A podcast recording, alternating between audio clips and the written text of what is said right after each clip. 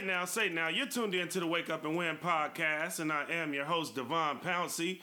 We are here in the beautiful city of Portland, Oregon, at the Living the Dream Studios, and I got D-Boy alongside me here today. What's going on, D-Boy? What's cracking? What's cracking, P? Oh, man, a whole lot of everything, a whole lot of everything. We also got a familiar voice around here. My guy Spencer Shea is in the building. Spencer hey Shea, what's now, going on? Say now. Hey now, say now, baby. Hey now, say now. Back hey, in the booth. Back in the booth, and we got a lot to talk about and a lot to get to, a lot to get to today.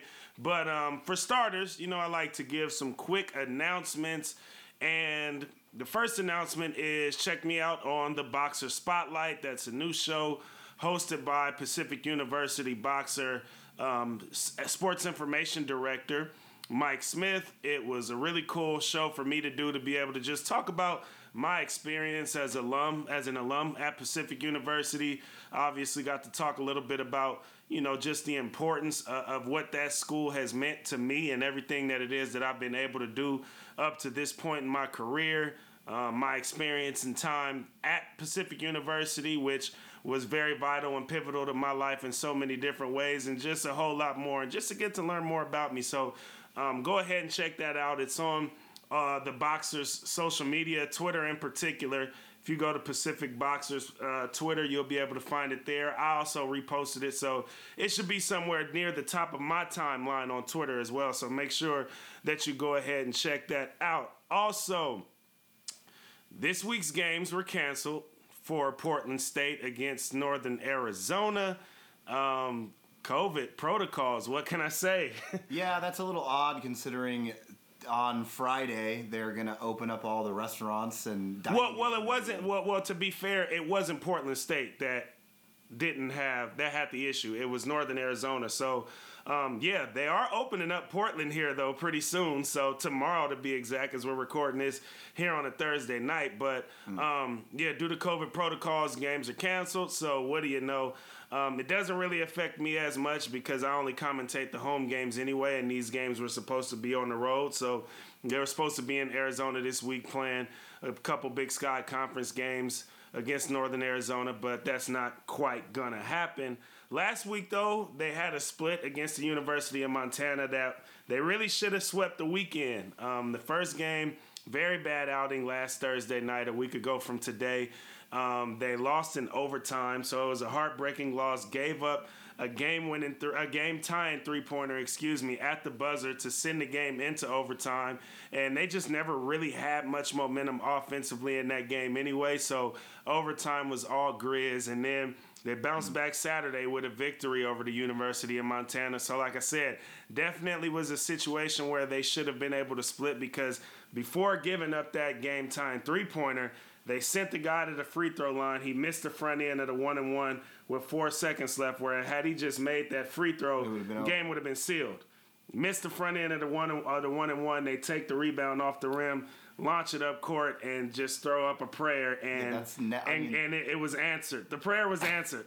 That's just never a good. I there mean, was a God. Thank you. There, it's never a good strategy, I think, to try to do that front front of the rim to get the rebound. Like, just make the free throw. You know. It's, well, no, it wasn't intentional. He just missed the free throw. Oh, no, oh, no, oh, making no, no, yeah, he wasn't oh, trying to miss the free throw. Oh. No, no, no, no, no. By no means. He wanted to make that free throw, but like I said, they just had a bad outing offensively up to that point, so it, it had nothing to do with them trying to have some unorthodox game plan. You just got to make your free throws. It wasn't strategy. Yeah, yeah, yeah. It's just free for a reason. Yeah, yeah. you, you, you got to make your free throws. Um, that's about it on my end. What y'all got that y'all need to push or promote? Oh, yeah, one more one more thing. Also, um, I said last week that the Rep Janelle Bynum interview that I did was going to be in Street Roots this week, but it'll actually be next week.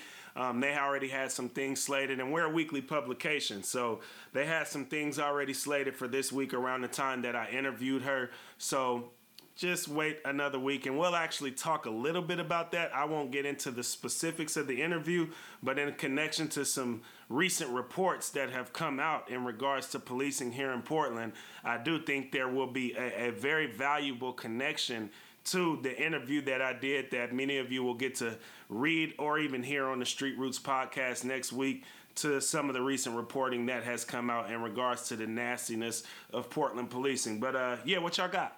No announcements on my end. Well, I mean, I'm still just pushing Play for Par. You can follow me at Play for Par. Talk about on it. Instagram. I'm starting a... Uh, what is Play for Par? So uh, it's a golfing uh, clothing brand. Um, I like to think of it, I'm going to, you know, more of like a golfing lifestyle brand because I, I like to play disc golf and stick golf and, you know, even foot golf is fun. But it's basically just a, a the idea to just, you know, play within your game. I have exclusive limited run t-shirts that are on sale. You can just directly message me on Instagram and I can get them hooked up for you to ship anywhere in the country. And, uh, you know, we're going to have more uh, designs coming out as the year goes, and uh, I'm just really excited about the project. Uh, and uh, doing that with L T D wear, obviously, because absolutely, that's just, you know, you got to keep it within the within the circle. For, for sure, and, for uh, sure. Yeah, so it's tight. It's going good. Disc golf, I've never done it before. Me either. It's really fun. I, I know it gets a bad rap, but it's really fun. And why does cheap. It get a bad rap? Like, is there like? I think, you know, it's because, I think it's because, like, generally speaking, you think of like hippies I or think like of old people, or well, you know, old people. The, the thing is, is that the sport has gotten so just with like the advancement of sports science. Like, obviously, a lot of the same like kinetic mechanics are involved in throwing a disc as like hitting a golf ball or whatever. So, people have just gotten super athletic at it, and so it's like very viable in its athleticism and it's like sporting, I guess you would say, but it's just it's, it's just it's progressed o- over the last few years. What is the objective? Like, what do you do? It's just like oh, you you throw a disc into a basket, and just like golf, and you count your strokes. Eighteen holes. Eighteen holes. Really? And, That's and it's tight. No, it's fucking. Is it, when you say a disc, like a frisbee. frisbee. Like, well, yeah, sort of. I mean, they're they are they're they're just they're made a little differently. There's like different uh, molds of plastic that you make, but bro, some of these people are some of these guys are throwing discs like seven hundred feet. Like precisely, it's it's pretty insane, and it's super cheap, and like it, it, like it's totally free most of the time. Like ninety nine point nine percent of the time, every courses are free, and and it's like are they like manicure courses, like nice, or is it just I mean, like in a field no, or a park? It's, no, or like, it's usually in like park with like trees and stuff. It doesn't have to be as manicured because you don't have to play on the ground, obviously. Right, so like right. you can play in forested areas. I mean, it's it's really fucking fun, and it's cool. Like you know, you can it's it's like golf too. So like.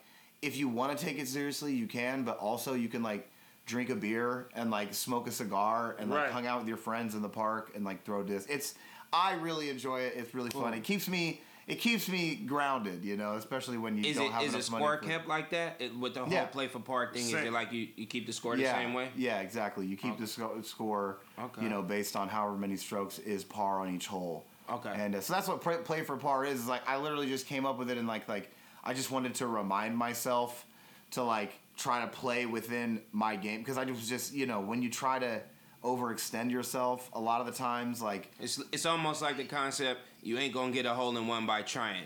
It's it's going to be when you're not expecting it. You're just trying to yeah, it's like, get on exactly. the green you just and wanna, you nail that... Mo- the, yeah. the, when you, you play best on the golf course, and I think also in life, when you're just playing confidently within yourself and not trying to, like... you know, put too much pressure on yourself one way or take too much or pressure on yourself. Or get that birdie or whatever. You're yeah, just you trying just, to play for par. That's usually when you have the best the, the best rounds and the best days is when, like, everything is just clicking and you're just playing within yourself. So gotcha. That's what Play for Par is about. For sure. Thank you for letting me plug that. That's hard. No, it's good, man. You here. You here, yeah, man. You yeah. when, when you show up, you can plug it from time yeah, to time. No but like I said, I just, you, like... play this disc golf sport like all the yeah, time. I play and it all the time. I, I talk to you obviously very frequently, and you've always kind of talked about it, but I never really knew. And part of it was just because maybe I never really asked, or I don't know, maybe I never really full on cared to understand the sport element of disc golfing. But we're here on the sports podcast, so why not bring it up here yeah. on this platform rather than just me, you know, chopping it up with you and it becoming fluff over time well, because we weren't able to bring the value of the knowledge that Spencer Shea has about disc golf to the Wake Up I, and Win pre- podcast. I'm pretty baby. knowledgeable. I'm pretty. I'm. I'm. I'm, I'm get pretty deep. We got to get you out playing one of these days. You know that uh, big guys, tall people can. Throw discs usually much further. So okay, so size matters in disc golf. Is, I would is say it like length. Is it like having a you know having a mismatch in the N B A when you got a smaller guy? No, is it, I think it's more it, like the torque, like you said, baseball yeah, having yeah. longer arms, exactly. being taller. I think exactly. that's all. Yeah, the like, whip. And okay, all that. I thought you was talking mouse in the house a little but, bit. No, you know what I mean? No, man. I mean, you know, actually, you know what? Like, you're you're, you're you might be kind of fucked if you get underneath like trees and stuff. Yeah, I mean, you have to play that disc where it lies. So So, like, if you get underneath the trees and branches or something, like, being tall, like, sometimes that's not very good, you know. But okay, that makes sense. That makes sense. All righty then. Well, that was real cool to hear. Um, let's just get into some content now. We're ten minutes into this thing, and I just want to ask you all just a, a flat-out question.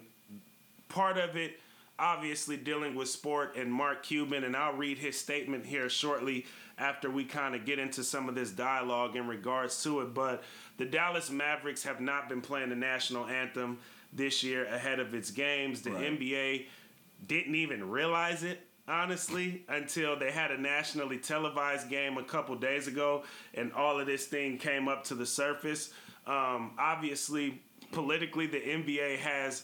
Um, They're, they're, they're required to play the national anthem ahead of these games. It's been a long time policy, a long time requirement.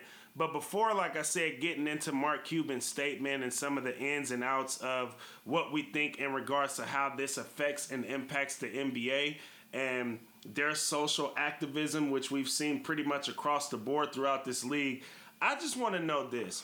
When it comes to the national anthem now, after everything that's going on in these last four or five years or so since Kaepernick initially took the knee, what does the national anthem mean to you two today? Does it hold any value in your own individual lives? No. It's, it's negative and value. And did it before? Negative value. No. Before, I thought it was paying homage to be, being a proud American. That's what I thought the national anthem was. Now... it's a negative connotation, and that's it. It's associated negatively, and so that's how I look at it. I don't care about it. I don't think about it, but if I had to have a feeling about it, it's racial and negative even within the national anthem's verbiage. Okay. Yeah, I mean, you're you're right about that. It definitely, if there was any value to it, it has subtracted value now. I mm-hmm. mean, just in like, I think mainly in the fact that people have shown, you know, more and more as, you know, in recent years that they don't feel, you know, some sort of patronage to that song. And when you continually, you know, I mean, you're essentially forcing people to have to listen to something that that is attached to trauma. And the more you do that, you're just going to hurt people more. I never, th- I mean, as a kid, I know that you said, because you were like, you know, it, to, to the, the feeling of being a proud American, and totally, like, we all played sports when, you know, it's for for when we were really little kids, and I've been to many sports, you know, games, and they play the national anthem. I, I don't know about you guys, but for me, I especially if I was playing, even if I wasn't playing, I'm just like, the whole time I'm just like, can we just stop? Like, can we get through the national anthem? Mm-hmm. To me, it was always a nuisance. Mm-hmm. Like, we're just trying to we're just trying to watch this game here, and then we got to do this national anthem. Usually, somebody comes up and sings it not very well. And it's just like, I don't know. It just, to me, it like inserts this idea of, the only time the national anthem to me has ever been valuable in terms of like being like a patriot is in the Olympics. That's the yeah. only time that it, to, for me, has ever really felt like it meant something. It meant something. Absolutely. Absolutely. Now, it's interesting because I remember back when I was playing college ball at Pacific, which, which I already acknowledged a little bit earlier. And my head coach, really great guy, one of the coolest guys, still really close to me to this day, Tim Cleary. Um, he was huge on us making sure that we respected the national anthem in pregame, having your hand over your heart, yeah. all that good stuff. Yeah. Um, and a lot of it was because he comes from a military, military family. His dad was in the military, so on and so forth. So that's what it was at that time. And this is between twenty fourteen and twenty sixteen, so just before Kaepernick came out and made the entire world conscious in regards to the national anthem, what it means, obviously what it was he was protesting in regards to his fight and his stance against police brutality. And at the time, I didn't think much of it. When Coach, you know, kind of gave his speech as to why he wanted us to all have our hands over our hearts, I did it. Not because I leaned either way, because like I said, this is before Kaepernick ever took the knee, but just because it's like, you know what, I'm a, I'm an American, I'm proud of it, I can respect it, I'll put my hand over my heart. I'm still in these gyms yeah. today just by way of a commentator. And it's really cool, obviously, because I'm seeing different demonstrations from these different college basketball teams and how they're responding to the national anthem. And I get up and stand during the national anthem, but I don't put my hand over my heart. I really don't even, I just kind of zone out. Like, it's not a moment for me now these days when the national anthem is happening. So, like I said, before getting into some of the N B A elements of this thing, like, I just I also, want to start to get to know what it means to us as Americans anymore. Like I said, obviously it'll be case by case. I also think a part of it was a respect factor. I think even younger, before you was an adult and all of that, we grew up in so many gyms, so many different sports events where that was always the premise of how you started off a game, yeah, whether it be it. baseball. That's how the you do it. Really. Exactly. So I think for... Because when you say zone out, shit, sometimes as a kid I used to zone out through that, but by default and by just the respect that I had and was raised with, you put your hand over your heart and yeah. you be quiet and you look toward mm-hmm. the flag. Right. That was more so just on manners than it was yeah. I was doing this because I'm looking at I'm, this flag and I'm, right. I'm getting deep in the fact of being an and American I'm overly citizen. Patriotic. You know what I'm saying? Right. So like I said, I think, like you said, it was a tradition for a long time, but when we finally got older enough or people used their platform enough to bring to light what the tradition really represent, it made it far more unnecessary. Yeah, I mean, the the the, the whole, you know, spark behind, you know, when Colin Kaepernick was kneeling for the national anthem and the real controversy about the song, like on a like a objective level, is the lyrics. You right. know, the That's, lyrics are yeah. are not awesome. And that's why, like, for me, I'm always just like, well, why wouldn't you just, eat, you know, because people always talk about let's let's change the national anthem.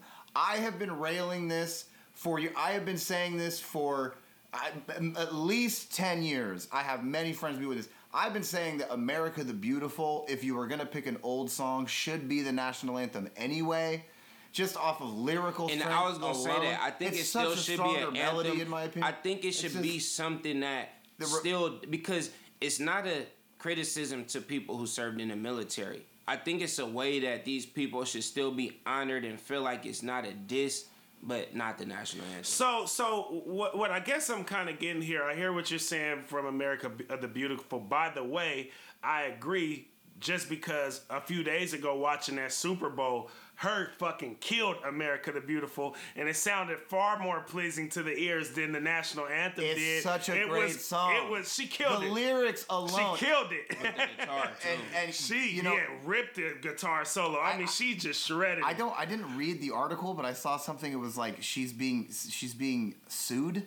She's hit with like a three million dollar lawsuit following the performance. I didn't. I didn't hear I don't about know. that. I, I'm I didn't gonna go look that. into it. Later. Yeah, I saw. I don't know what it's about for sure. And we'll get back but, to the Super Bowl in a minute. But but going back to that, I don't mind us just updating things the, like the, the same way. The same way we talk about updating the Constitution.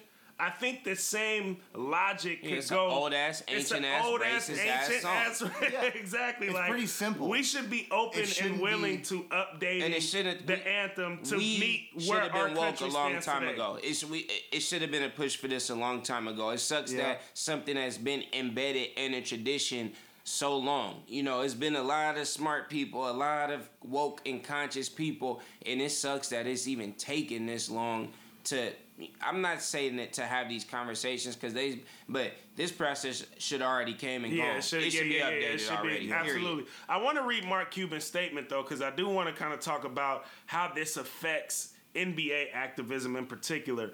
Um, but Mark Cuban, he made a statement on the tenth saying, "We respect and always have respected the passion people have for the anthem and our country. But we also loudly hear the voices of those who feel that the anthem does not represent them. We feel that their voices need to be respected and heard because they have not been. Going forward, our hope, our hope is that people will take the same passion that they have for this issue and apply the same amount of energy to listen to those who feel differently from them. Only then we can move forward and have courageous conversations that move this country forward and find what unites us." Well said, Cuban cigar. Well, and I love Mark Cuban in the fact that he knows that it's all just, I mean, come on. The N B A's support of, you know, activism by the players, shit, even their own advocating for their own contracts has always been flimsy. It's always been grandstanding. I mean, Adam Silver is clearly just trying to go to to, to please both sides of it. Like you said, I and, and I'm, I'm sure of it. They didn't know that these fools weren't playing the national anthem for the start of the season twenty-plus games ago. I'm going to tell you what I liked about that the most. What was the most articulate, educated, slick shot that was in that whole message? It was the fact that he said, take the same energy about your disposition for this and apply it towards trying to understand yeah. the opposite side. That was his way of saying what we all just agreed about. This shit don't even mean that much to eighty percent of the motherfuckers who's standing for it anyway. They right. blanking out anyway. So right. for the amount of passion and mad you are about uh, th- two to three minutes of a song not being played before a game, take that same passion and try to understand the the sides of, you know, the, the police brutality in in, in the black culture, uh, things that we're gonna talk about, the the arrest rates and things of that nature. Like, take that same energy that you're taking about a damn song that is misrepresenting a lot of Americans and, and, and try to understand why we feel how we feel, and and that was that was hard. Absolutely, absolutely, I agree with you one hundred percent there. I'm actually looking forward to the day um, Dave Zirin, who to me is one of the best sports journalists when it comes to the intersection of sports and politics, he's coming out with a book called The Kaepernick Effect, and I actually got to recommend or, or refer one of the students that I went to school with. Her name is Jordan Oster, and she always, you know, and she's a white girl, but she always put up the Black Power fist during the national anthem. Um, it was the year after I left, and I, j- I just became a commentator at Pacific. Obviously, graduated school there, finished my playing career, but as I was commentating, she always put the fist up. And basically, the point of Zirin having this book was to talk to voices that we don't often hear in regards to how demonstrative they've been during the national anthem since Kaepernick initially took the knee at the high school levels and youth sports levels and things of that sort. So I'm definitely looking forward to that in regards to just being able to hear a little bit more of the generalization when it comes to the the national anthem at more levels beyond just the professional level, where we see the headlines, where we have the Mark Cuban headlines, where obviously we had the Kaepernick headlines, and so on and so forth. So that's going to be really cool to see. But in regards to the N B A, effect. It's called the Kaepernick Effect. I think it'll be out later in the year in twenty twenty-one. We'll definitely probably get Dave Zirin on the show when that book does come out. Um, I think he's already turned it in to be published, but you know the book publishing process, it can be a lengthy one. Um, he didn't but, have problems with getting with using that name. That's a hard name. Well, well, I know Kaepernick and Zirin have a decent relationship. Okay. On the I was strength gonna of, say you gotta be on the strength of activism, on the activism there. Yeah, okay. like yeah. I remember at the time when Kaepernick wasn't really talking to media, and he was actually being criticized because he had stopped speaking to media. One of the only media people that he was willing to talk to was Dave Zirin, because Dave Zirin has this long-standing history of just being just absolutely dominant when it comes to his coverage of the intersection of sports and politics. So I I don't know if that's going to be a problem going forward, but I would imagine Zirin and, and, and Kaepernick have he, a relationship know, with so each sure other. Yeah, and Zirin's written a book on Jim Brown before, so Zirin knows how to write these autobiography-esque books. I don't think this is an autobiography in itself, obviously, but he's done that in the past, so I would imagine he's good on that front. Um, but with the N B A, how does this affect the N B A and what we've known the N B A to become now that it has been announced that teams will get fined and the national anthem must be played ahead of these games because of the conversation that has been sparked after the Dallas Mavericks and so Mark now Cuban. The Mavericks have to play it, or are they going to be fined? They got to play it. Yeah, every that's team has to play shit. It. It's, it's, it's uh, been a just, policy. It's been a that's, long-standing that's what policy. Said. Just, They're trying to play both sides. Exactly. That's whack. It's all flimsy, and I it's think whack. That if I mean, I, I feel like Mark. I wouldn't put it past Mark Cuban to say, "I'm just going to start eating fines." Then, no, if that's I, how it's going to be, I mean, at some point you're going to have to take a stand. And if the N B A, you have to use their their yeah, their it lack all goes of back to money again. That's bullshit. I'm going to tell you right now what it does for me as far as the N B A. It goes back to making me think that that whole bubble bullshit was bullshit. Why take all the extra steps to do this stuff on the floor and, you know, really push this Black Lives Matter movement and then turn around and, and threaten a fine for for a national anthem not being played? It it, it just, it's too much, it's too much, uh, not controversy, contradiction. It's too gotcha. much of it. Gotcha. So that, that's my opinion on it. Yeah, no, I, I feel it. And I try to more so lean towards the athletes in particular when it comes to the activism that we see in the N B A. That's who I like to follow. I know Adam Silver gets a lot of credit because he's the commissioner of this league where athletes have been very outspoken, have been very demonstrative in their regard to standing up against social injustices. Um, so for me, while I get what you're saying in regards to it maybe kind of affecting some of the credibility maybe of the N B A, I would say more so Adam Silver in particular, because this is a policy that I think he needs to lift. It's been a policy in the N B A. There's money when it comes to the national anthem being played in, in, in, ahead of these I sporting I events. Mean, I mean, for but, what, for, from where, though? It's a royalty-free music. It's not... I got a very important I mean, question. Well, a very important a question. I, I hear you. I don't Dude. care about it being played or not, but I'm just saying it, there's been a policy in place for a long time. Do you guys enjoy politics being so heavily pushed in sports nowadays? Absolutely. I do, because I think that the arena of sports is the perfect place to, you know, highlight in a respectful way the discourse of the country, the of way the world, that, uh, uh, definitely I, of the I, world, of the world. I, but I mean, you I see think it it's now. The, I, I mean, think sports. Are I don't like, think it's their responsibility. And, no, and but, as crazy as it take as it, as it sounds, I'm only saying that. I, I'm not saying I don't think players should take a stand and do. I'm not saying that at all. What I'm saying is for the blatant disrespect that the N F L has shown towards black people. Am I right or wrong? No, you're right. I'm, we still watch that shit. The Super Bowl, the regular season, yeah. all the shit. You're never gonna not. The, I mean, it, and that's kind of what my point is. The stand has to be with us as consumers, and we keep going through this roundabout cycle of what the N F L should do, and now what the N B A should do, and who's better. It's literally gonna take when we're talking about money, because that keeps right. being the ultimate. Come back. They're gonna find it. But if they don't, like, they, we literally have to stop watching this shit.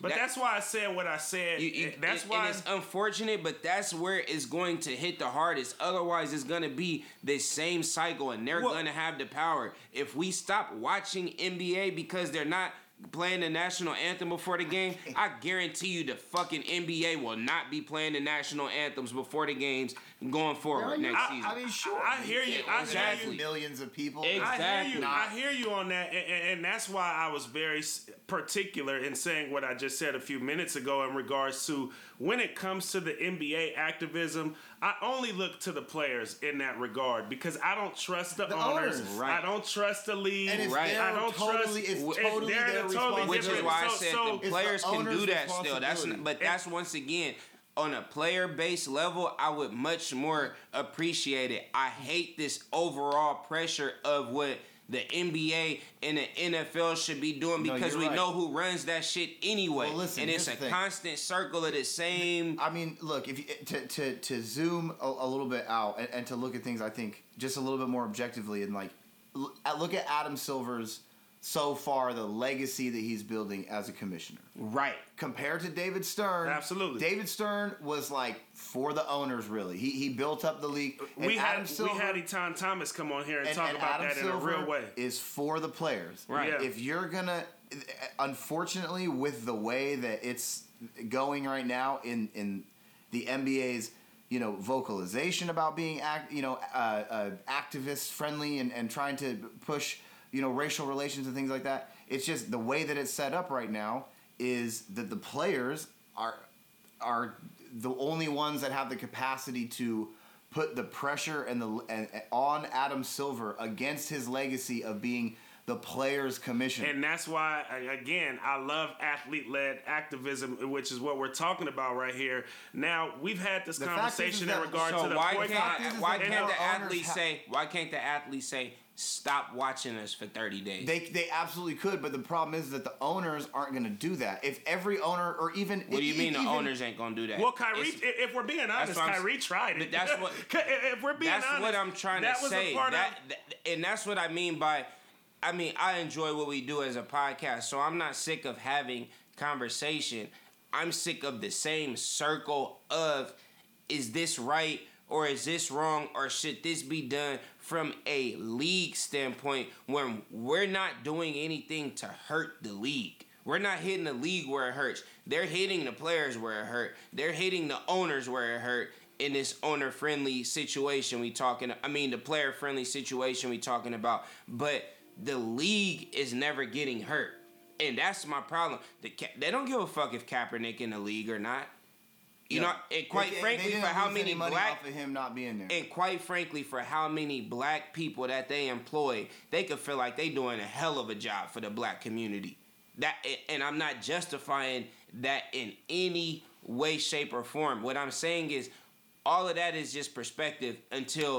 we get down to the facts. And the facts is they're threatening to to to pay I mean charge a fine for a song not being played. That's really here, disrespectful. Here would be my here would be my question to that, because like I said, I'm not uh, against what you're saying. I think this goes back again to a conversation that we had when Kaepernick When people yeah. were talking about boycotting the league with Kaepernick, we can go as recent as the bubble when you had the Kyrie Irvings and the Steven Jacksons of the world who were saying that guy shouldn't have went shouldn't to the bubble. Played. But my question in that in that now becomes this though.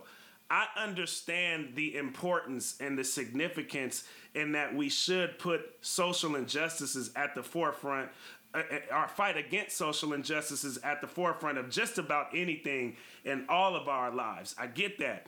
But when you speak to the athlete activism in particular, if there's no N B A, do you think that takes away from the platform that these guys have? Because no. I thought, because no. one thing that I thought, let me no. finish, let me finish. Because one thing that I thought was very significant was the when the Bucks, post-game? no, let me finish. When the Bucks walked out and didn't play in the playoff yeah. game in the bubble. Yeah. Had they not went to the bubble, we wouldn't have had that moment. So when I'm speaking but to it was is, so short lived. Had they not went to the bubble, we'd still be talking about it. Because they didn't play for one game, it meant absolutely nothing. People were literally saying, "Oh, that was pointless." Like, you get, do you get what I mean? Yeah. We would still, you, if you they had, didn't you, play you, no more, we would still be talking about that. But, but it would hold more weight. I'm, so I'm more so just speaking to the awareness aspect of things. That's all I'm speaking to. Man, this we, country It's called obviously social has a media, bro. These people that we watch on T V every day, we listen to and we see more and we hear more about their personal lives, lives and stances on social media than we do on T V. When we see them on T V, it's watching them play and it's that yeah, short post game interview they, they, afterwards. They have inf- they have like numbers that show that most people who like engage in N B A. Uh, media generally aren't even watching the games anyway. And They're that's just, all I'm saying. I know I know people who you know are faithful basketball no, fans I, who go to YouTube at the saying. end of the day and you, watch I, the highlights. What you're saying is, I, I understand what you're saying. I get what you. you're saying, but it's, I'm, it's, I'm supporting. Like, I'm gonna I'm just go. I'm gonna just keep it honest. I'm supporting the. I'm supporting when I, I'm gonna be intentional in saying why I still watch the N F L and why I still watch the N B A in particular. I don't really watch baseball. I don't really watch hockey. hockey. But I don't watch anyway. the sports. I, well, I used to watch baseball a lot when I was younger. But what I'm saying is, I definitely watch the sports where there are majority black athletes playing in these sports because I do like to see these athletes get the bag because I appreciate and I respect what they've done with the platforms that they do have by way of obviously the money that they make but with these sports. These were your two favorite sports way, to watch anyway before any of but, that but, mattered. But, that's what I'm trying to but say. I'm so black. by default, but I'm black. Yeah, but so, it, so that's part of so, that's what I'm saying. But, like, but, but it does matter because when you talk about boycotting in particular, I'm speaking to the boycotting aspect in particular, not because I've always watched these sports. I'm talking about since I became aware of social injustices within sports, and I've had to kind of sit with myself and decide, do I want to continue watching these sports or do I not want to continue watching these sports? My reason for continuing was solely because of the support of the athletes. It never had anything to do with the, with management. It never had anything to do with ownership. So, of course, I've been around sports all my life. I haven't been as invested in sports and social justice. But how are you supporting the athletes? Like, you're supporting your, your want for watching these athletes play. Like, you're entertained by this. We, so, we all what, are. This is what I'm we trying to say. Are. This is the to simplify things. This is what I'm trying to say. Putting this whole politic power into sports and what they should and should be doing, it's only in a, it could be, it looked good for a day. It could be, oh, we like the pros. Get all the, it could sprinkle some lights of hope for us. But ultimately, you're going to be set up to just be reminded that money is still more important would, than this that's injustice board, shit. Though. Would you be satisfied? I wouldn't want to, I wouldn't want to single out boycotting athletes in sports when this is I happening. I didn't say boycott. I, I, I, I didn't know. I'm, I'm speaking no, to, but, and when it comes to sports, when you come to capitalism, when they're you come getting to paid court, to play finish, the game. Let me finish. I heard you. I let you speak. Now let me say my piece. When you're speaking to sport, yes, I hear you, but this goes on across the board in America. So sure, if you want to be nitpicky and say, I'm not supporting this, I'm not supporting that, I'm not supporting that, all because they all are fucked up and it has a capitalism issue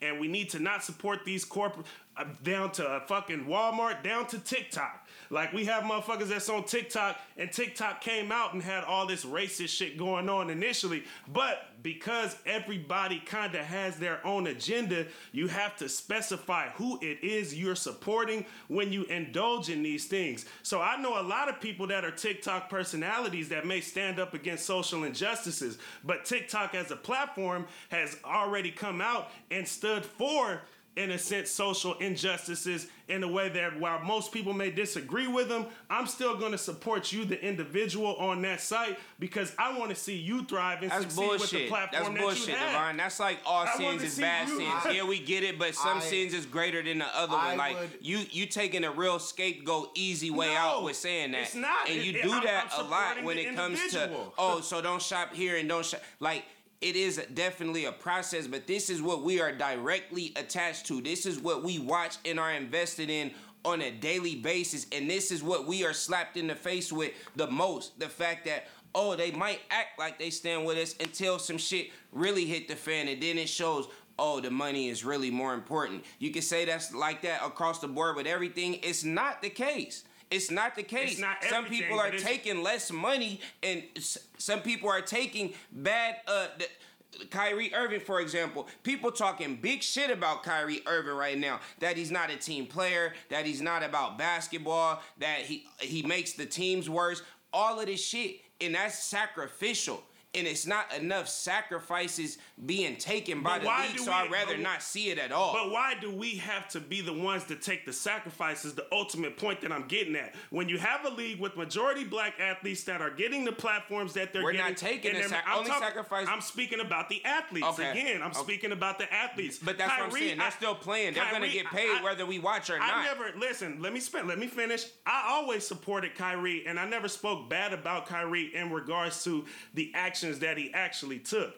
Maybe where I was a little bit more critical of Kyrie was I didn't understand it because he wasn't telling me these were the sacrifices that he were trying to make, or maybe he just didn't communicate it in a way that we could generally understand it. But when you talk about these sacrifices in particular, when it comes to these athletes, I don't expect them to make a sacrifice either way.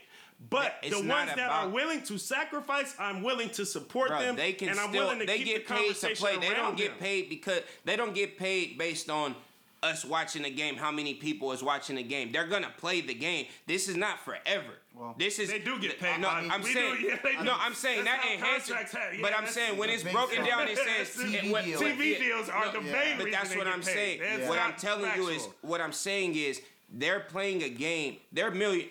The majority of them that we're talking about are millionaires. They get overpaid, if you ask me. So in addition to that, they, their salary is broken down on a per game basis. Some of these people are making hundreds of thousands of dollars per game that they play.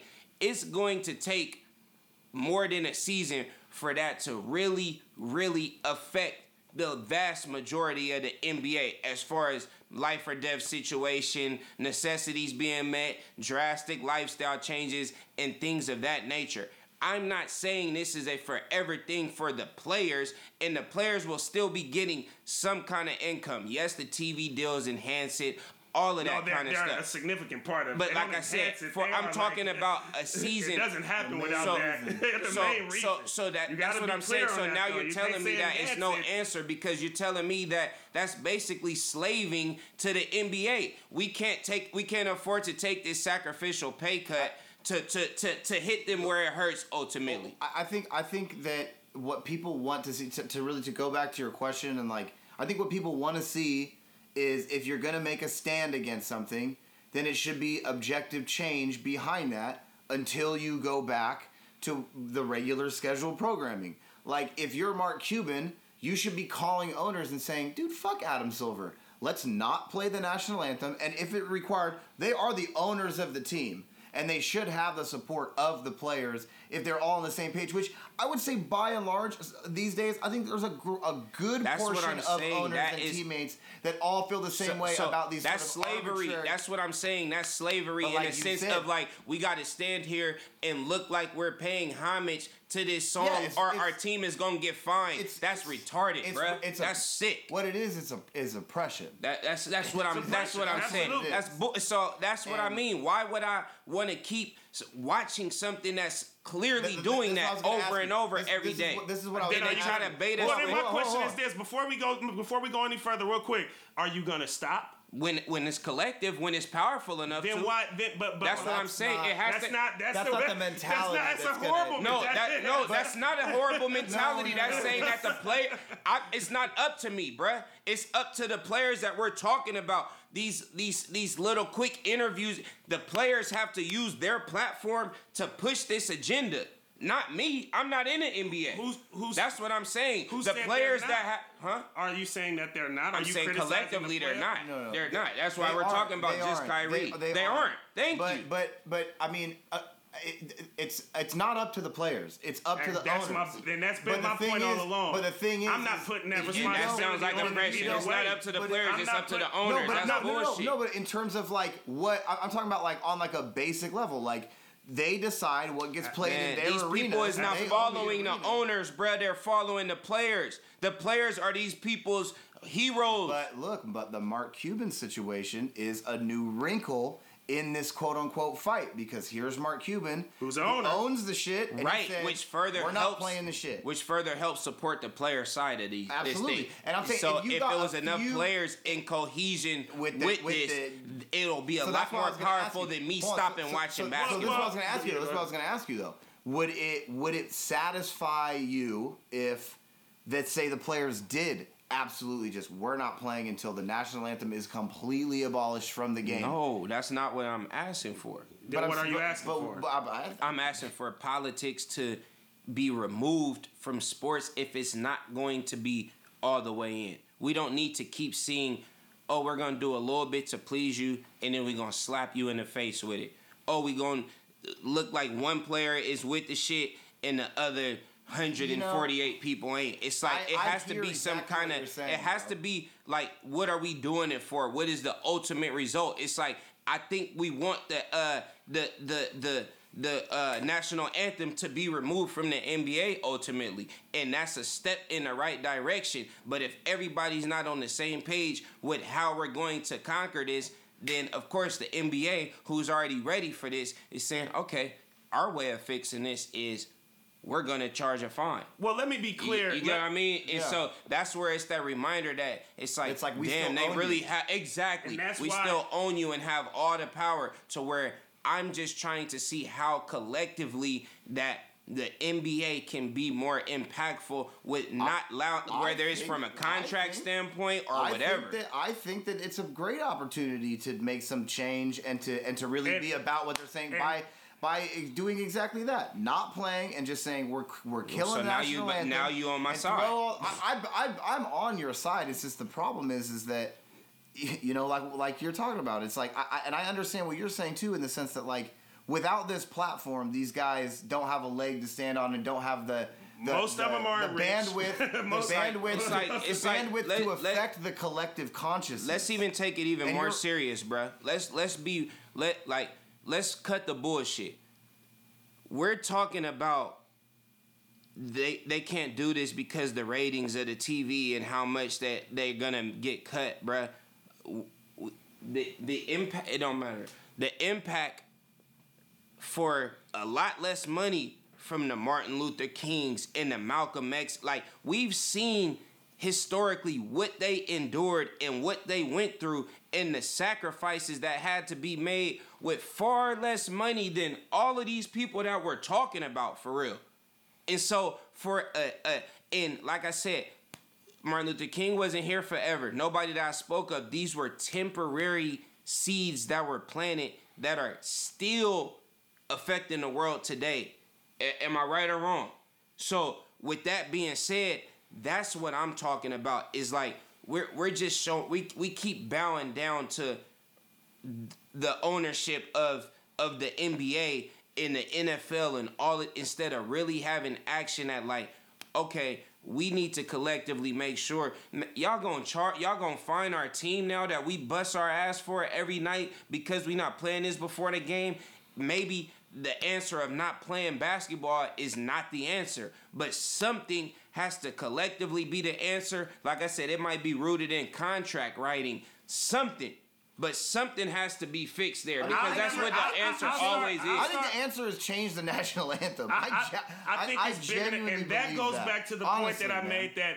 It's bigger just than sport. The song, but that know? goes like, back Jesus to my Christ. point. That goes back Cut to my record, point I was saying I mean? where it's bigger than sports. When you talk about capitalism, when you're talking about corporatization, so take it out of sports because sports is a job. Anthem, you know, you, take it out. Yo, that's Let the what, players do what they want to do with their platform. But as far as the N B A putting Black Lives Matter on the court and shit, cut it out. I don't. I don't I, disagree I, with I, you. I but my point. I don't. I don't disagree with you. But a lot of those is a lot of those like right wing leaning. pundit people, the stick to sports, shut up and dribble people, they claim to say the exact same thing that you're saying right now. Take the politics out, but then as soon as you go, well, now we're not going to play the national anthem. Now exactly. Oh, uh, well, what about? And that's the, where it becomes just, bigger you know than sports. It's such bullshit, again, it's like and that's where, really and that's care, where, and that's where. They wouldn't give a shit about the national anthem. Sorry to cut anyway. you off. Sorry to cut mm-hmm. you off. You but that's where it becomes mm-hmm. bigger than sports, and that's where I don't put the sole responsibility on these athletes to have to make that change. Yeah. Yes, I agree Me with either. you. It, I, I agree with you. If it comes to these guys uniting, I think unity is is. is great for all communities. I think if we can unify and come to something together, I, I fuck with it. But I'm not going to put the responsibility on the oppressed, like you mentioned earlier, to have to make these changes. So when I said I support athlete-led activism, I was being very specific in the sense that I support the motherfuckers that's willing to put the... But, I, I, I, I, but then we got to put the pressure on ourselves. We have to. Let me finish. Let me finish. Because I've been letting you get your shit off. So here we go. I knew this is When it, when it comes to the athlete-led activism, I support the players in what it is that they decide to do. And I don't think we as consumers really have any say in regards to what they do or what they don't do. I do think, though, when it comes to these owners, as we mentioned, when it comes to Adam Silver, whose legacy we already brought up, we definitely should pay more attention to that because, again, like you said, Spliff, they're the owners. They have the power. So when you see Mark Cuban take that step, it's it's huge in regards to us being able to say, you know what? Well, if Mark Cuban was able to do it now, and this just happened yesterday too, so you also got to give some time for the reaction from the N B A Players Association. You also got to give time for people like LeBron and these guys to sit down, come together, and react to this new installment where we haven't seen an owner take away the national anthems in pregames. We just haven't seen that yet with the owner support. So to me, it's very important to talk about this and discuss this when you're speaking about the intersection of sports and politics. I hear you. You may be tired of it because you are a part of a of a press of an oppressed community that feels like no change is happening.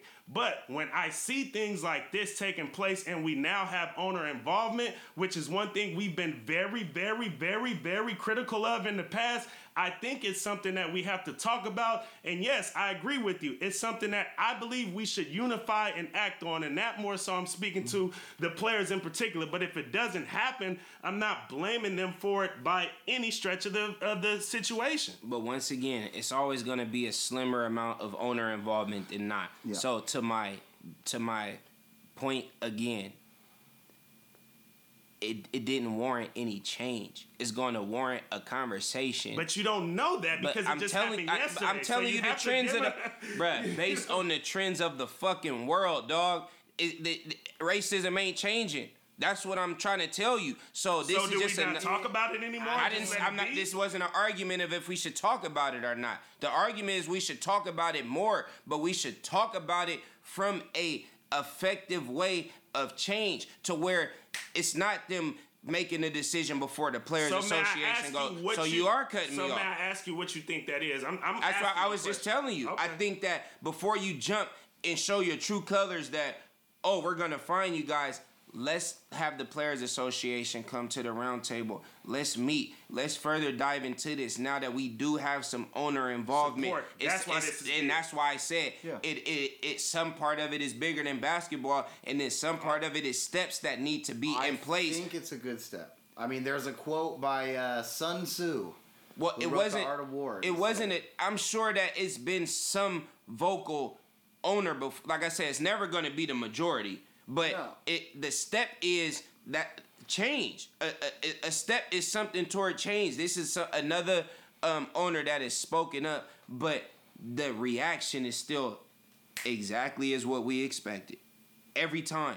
And so that's what I'm saying. I think it needs to be a, a permanent change in still instead of us being fed this little bit of, oh, at least we're talking about it now, and then back to the real world. Every chance you get, like, when is it gonna be a okay? We're taking that shit away then, like we're we're stripping that, and maybe it is a long process. Maybe we won't be around no more when they stop doing that or they update the song, like you said. But what is really going to change that we see? When are you guys gonna say, okay, th- this is more about the principle than it is about money? We're not gonna fine y'all for that. To each his own. If the players and owners have a Uh, if they come to an agree, like, I think it should be drawn out to where it's not just like, oh, yeah, we own you, so you don't do it by our rules? Fine.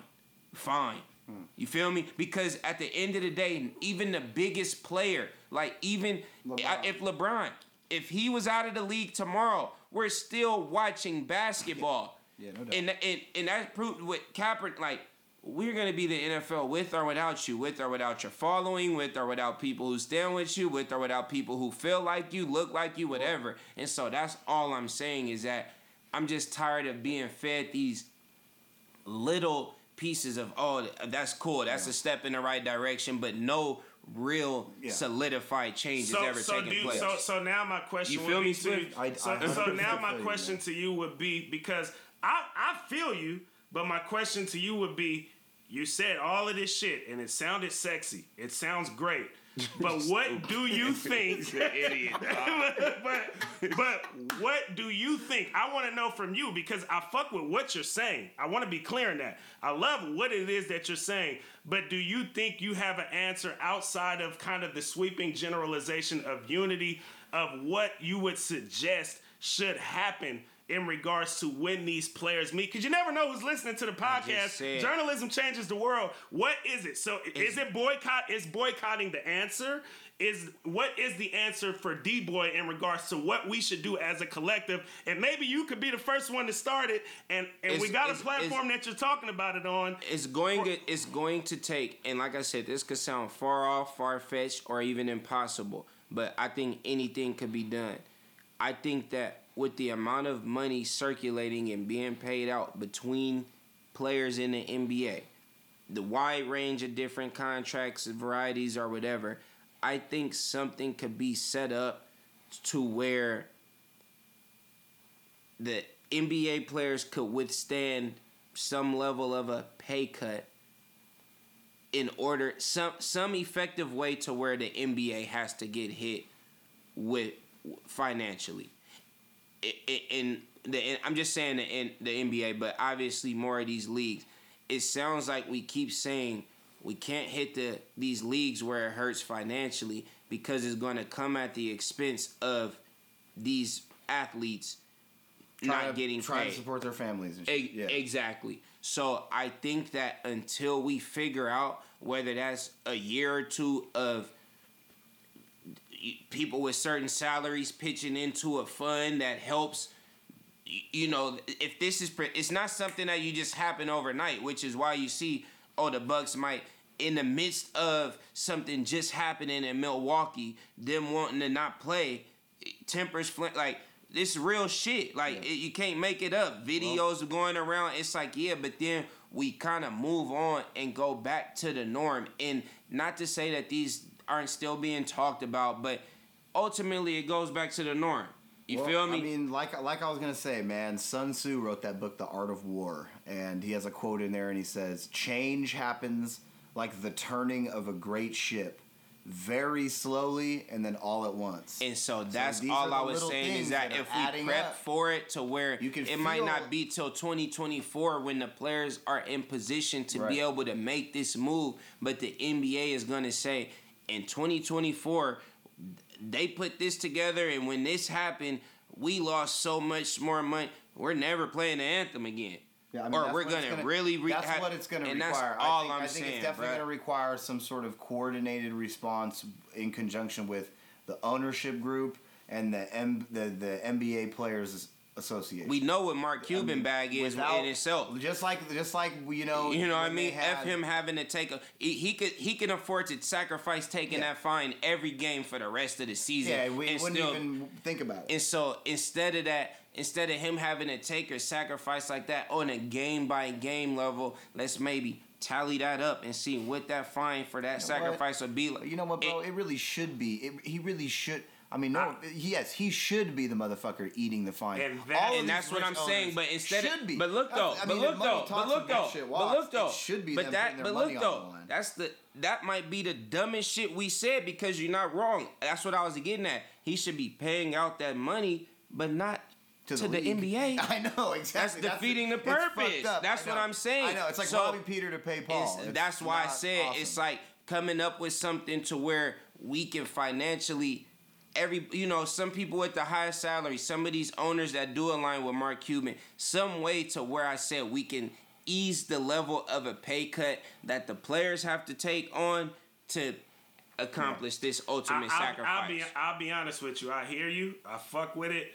But I'm never going to open my mouth to say that I want these players to take any kind of pay cut because beyond just what we see, beyond just what you and I see and the headlines that we see and the conversations that we're having on a headline level based on what we see in the media, these guys do Even if so, it warranted so, the change so, that we so, wanted? No, no, I'm going to tell you why. These guys wow. do so, so, so, so much in their own communities. I, I remember a friend of the show, Doctor Jules Boykoff, discussed, um, he did a Q and A mm, in mm, Street mm. Roots with Marcus Camby. And Marcus Camby talked about how, I think he said over ninety percent of these athletes have foundations and they're giving back to their communities in ways that we never talk about. Also, in Doctor Jules Boykoff's class, I did a framing project in regards to Richard Sherman and Marshawn Lynch and how often they get framed for all these negative things when it comes to the media and the headlines, and we never talk about what it is that they're doing in their community. So my point is this. If the players are willing to take a pay cut, again, this is going back to me saying, I support athlete-led activism. If they're willing to do it, I support it.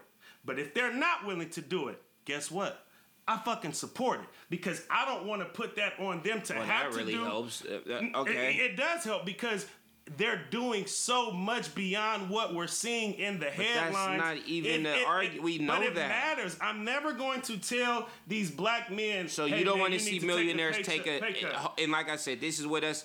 Hopefully, putting I a plan in. Billionaires hopefully, putting a plan in place to to to the ease owners, this. I'm with but it. If it was, if it Mark came Cuban at the expense, cut, I'm with it. I'm if not, it came at the expense of, and like I said, it is coming out of those people's pockets too to help alleviate what the amount of the pay cut, with the ex, how excessive it would be. So it is coming out of their pockets too, Devon. Then but it's I'm not saying, a pay cut for these players if they if they know that they got this money coming from these owners. So again, it is a pay cut, cut because it might not be as much as the N B A is paying them. It's just then this I'm is not helping. Gonna, then no. Then so no, that's why I, that's what my question that. was. Then so I think we'll have so you don't disagree. you wouldn't want to see millionaires take a temporary pay cut to create permanent change. I wouldn't want to answer either. the question. I'm answering it. You wouldn't want that. I wouldn't. No, no, no. Let me answer my question, and I'm, I'm not gonna let you pin me. No, that's what you just said. Yes, no. That's what listen, you said. Let, listen. Let me answer. Let me answer. If you want me to answer it, don't talk about what I just said. What I'm saying right now it. is you just answered. What it. I'm saying right, I didn't because you just asked it, and we're still arguing about you asking the question. You rather said than I don't want to see the players the take a pay cut. No, I didn't say I don't want to see the players. Split. What did I say? If they decide to take a play no. a pay cut together, I support it. I'm saying prior to that, you just said I never want to see the players take no, a pay cut. I, I, That's okay, what you said. Okay, but the context I gave was either way, I support it. If they decide to, I'm never going to be the person to say they need to take the pay cut. If they decide, I didn't that they say have that a either. Great We're, plan, I didn't I, say that. I didn't. I never said you did. I just said what the fuck I said. I wasn't saying that in response yeah, or to it, you. It was I'm no. Saying it's I, no. You're saying stuff that it's not. We didn't say. That. It's no point of that. I'm not saying who needs but to do what. But you're asking me what. right now. I'm saying we need to see permanent right change. Now, do I want to see the players take a pay cut? We, and my answer is no. Again, and my reasoning for that is I don't want to be the person to say how much money they should or shouldn't be making. I don't want to speak on their pockets in that way, even if it does come down to Once the again, activism. Nobody because in this room wants what, to see the players take a pay cut. We don't know what it is that they're doing with their money like, on these local levels, which we don't talk about enough for me to sit here and say, oh, yeah, let's just say the players should go and take a pay cut. But like I said, because I fuck with athlete-led activism so much, if they decide...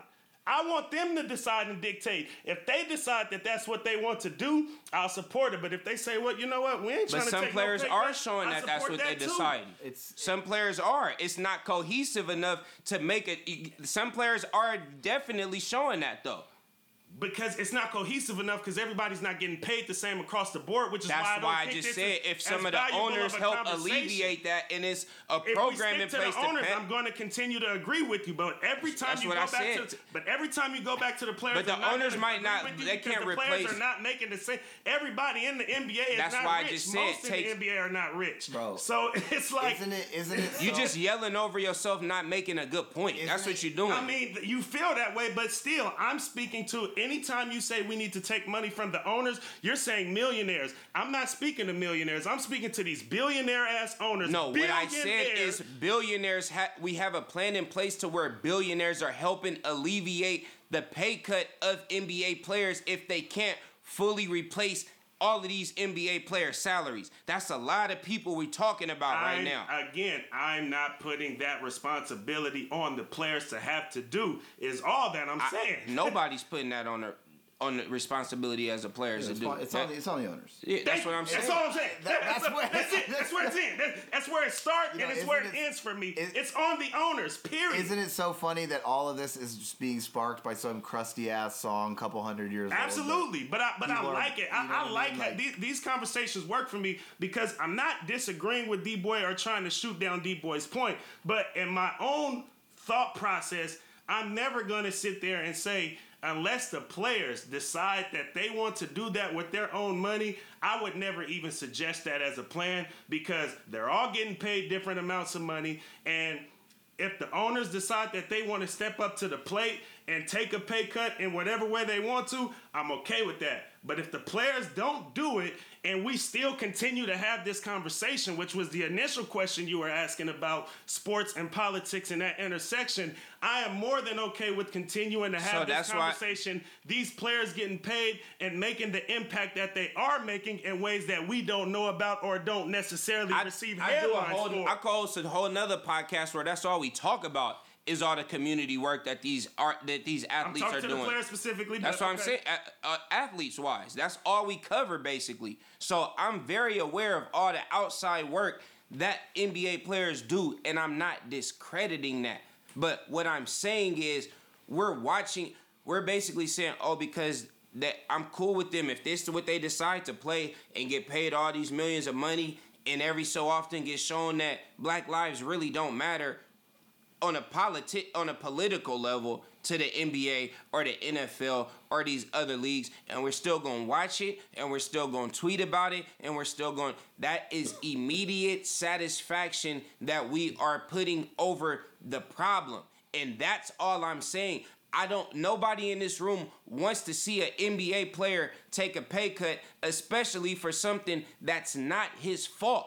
But sometimes you have to realize that even though I'm in a situation that's not my fault, I gotta help navigate out of this for permanent change. So what I'm saying is, maybe it's not up to the N B A players to make all this shit happen, but maybe a proposal. Let's get a list of who ownership-wise is really standing with us and what they're willing to contribute so that we can set something up to have a permanent change instead of these temporary, not even fixes, just temporary things like, oh, we're happy. Like I said, I keep going back. We was happy that the players was wearing shoes with Breonna Taylor and all of that and doing interviews where they got to speak like, oh, I'm glad I dropped thirty, but Breonna Taylor. And, you know, all of that is good, but it's not changing what the problem is that we keep speaking on.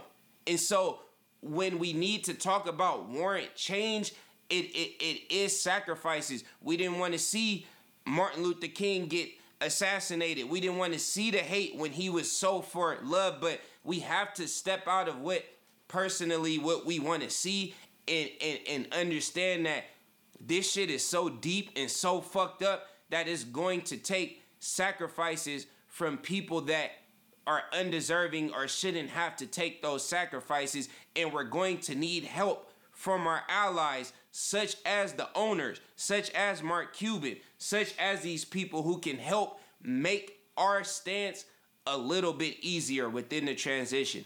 Otherwise, all I'm saying is we're going to keep having these same talks, and it's going to be another N F L player that's mistreated by the N F L, and they're going to be kicked out of the league and blackballed from the league, and the league is still gonna go on, and we still gonna watch it. And then the N B A is gonna find the owners and find the, the cities that these black people are representing. Systems are on fucked an, up. And that's all I'm saying Systems is that are fucked up, whatever but. the case may be, whether it's a pay cut, whether it's written in contracts before we even get to this point, it's a system that has to change permanently. Otherwise, we're going to keep being reminded in the midst of enjoying these sports that the ownership and the people who run this shit is really not for us, nor the people who bring in the majority of the money that is feeding their families.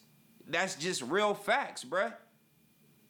And, and that's where I think we was bumping heads is the fact that I don't want to see nobody take a pay cut. But at the end of the day, is going to have to be on a on a very big scale, on a more than one person, two person, three person level, some kind of ultimate collective effort on the same page to accomplish something greater than any of the, you know, that that that's what I see. And that's what I don't see happening. Like I said, you see flashes of the Bucks for a game. You see flashes of Kyrie for six, seven, eight games. You see flashes of change, but you don't see the wholesome everybody on the same page. You don't never see the Players Association in, in a decision made the same way that you see them make the decision to say, oh, you don't play the national anthem, we're fining you. And that's all I'm saying. You see one player from the association do it his way. You see another person do it that way. And it's just the, not effective. I, I love diversity of tactics. So I, I hear what you're saying in regards to wanting to see unification. Is it working? I think it's worked in a lot of ways. Yeah, I think change has been made within systems. Are we where we want to be? Absolutely fucking not. Yeah, like I said, we might not see that in our lifetime. Exactly. But it, it's a but, lifetime fight. You got to be committed to the fight like it's I, I said this on T R T World News a while back when they had me come on talking about, you know, the whole Trump situation and all the social injustices. I think that it's how is it working fight. when all of the same issues are occurring at, at record rates? How because is it it's working? Not fixed. I said no. I'm changes, saying how I'm asking you how, what do you what subtly. aspects you think is working is what what how do you think this diversified N B A? Let's take the N B A for example. How do you think they have created change or been effective from the bubble to now? What are we speaking to in particular? You got to specify change. Change in what? You you just answered it and change said you think what? It's creating change. I'm asking you, I, what, what do you think is what positive like said, change? Like I said, I'm speaking to just generally speaking. Right. I think these players do create change within their communities. I think they do help. Obviously, we could talk about LeBron James starting a school, educational opportunities. We know that. Like, like what, that's the, I'm talking the, about. I'm talking about on a I'm racial telling, injustice. I'm not trying to tell you something. On a racial know. injustice standpoint, like, well, come on, man. We know that they do charity. Education is a huge part of yeah, racial awareness, injustices. Awareness the awareness is a huge part, and education. Education is a huge part. We've so been we ain't been aware that it's a raci- it, We ain't been aware that it's uh, segregated and racism and, and yeah. But and, you're and, asking uh, me about the change. The change is LeBron starting an I can I can school. I think it's a very no, significant I'm, piece to us being able to continue. I think education. I'm not taking is away huge. from that. I I, I, I agree with that. You just asked me for change. I'm I, just telling you that. No, answer, I'm saying all. within the N B A, what change has what change has come from the that's N B A? That's not the N B A's. Again, that's not the N B A's responsibility. To create that's that why change. I said it should come out then. You it shouldn't is. put Black Lives Matter it's, on. That's what I'm saying. Not, if you're not going to fully no, embrace no, no, okay, it, okay, that's what me, I'm, my whole let me, point. Let me, okay, let it me doesn't give service to, to the movement if you're if you're championing something with no backbone. That's, that's what I'm saying. We don't need if we're not all true. the way in on that. That's then, true. But uh, that's I, true. But but but look, that's true. But basketball players are basketball players. And they're really good at playing basketball. And nowadays, more and more with with uh, awareness and education, some of these dudes are really good at activism too.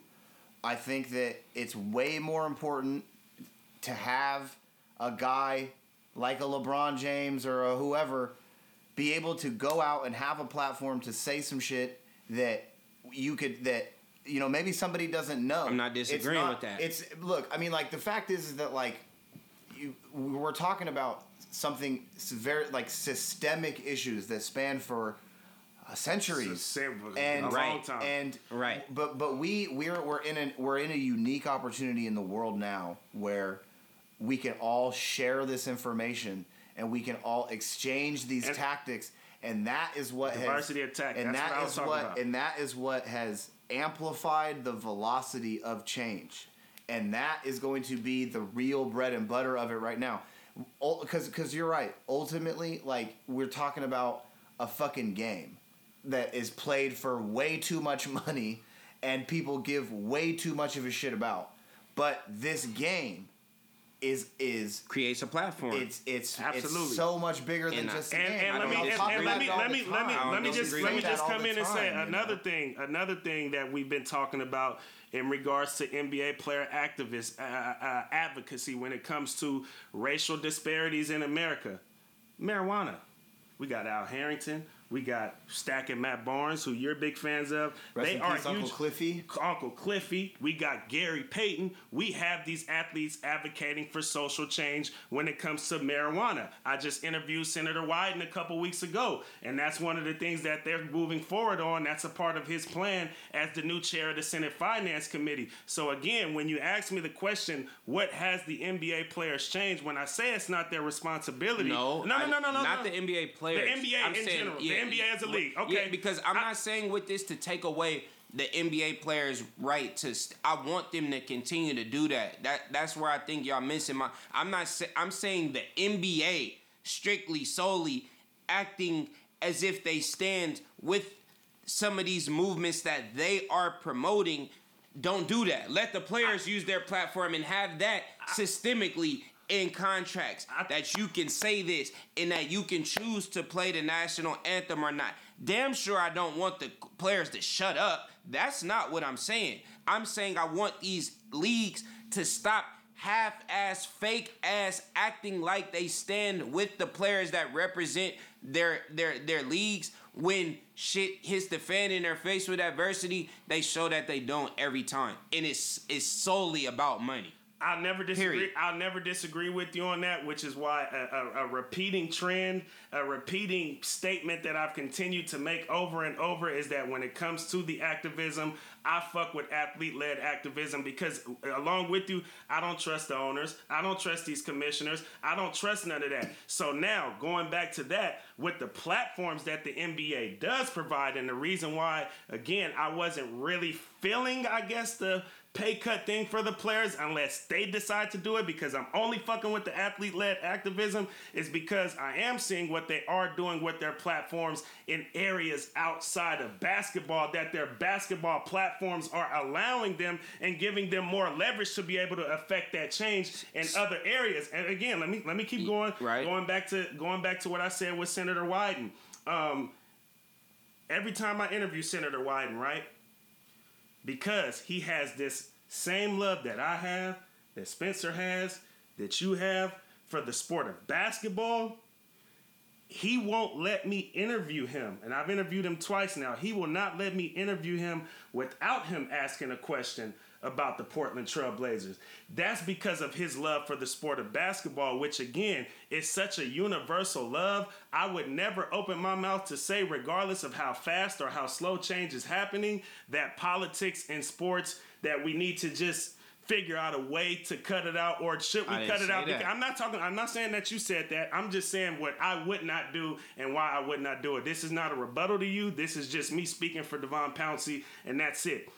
I would never even entertain the thought, personally, of, and I'm not judging you if you do entertain the thought. Why? Because you deal with the trauma and you deal with the disparities as a black man yourself that we deal with in this country in America. But for me personally, why Devon Pouncy wouldn't entertain the thought of not intersecting sports with politics, because I know how universal sports is in this world and how the advocacy from these athletes within sports, again, I'm specifying athletes and athlete-led activism, can affect change in so many other areas that I'm not going to be the person to even sit here and say, you know what, let's get rid of it, because that may diminish some of the shit that these act- that these athletes are actually doing that is very, very positive, because we want to continue to harp on the negative cycles that are continuing, and I agree are continuing, but there's other shit happening too that we've got to acknowledge, similar to why I fuck with the other podcast that you host, A Better Place, because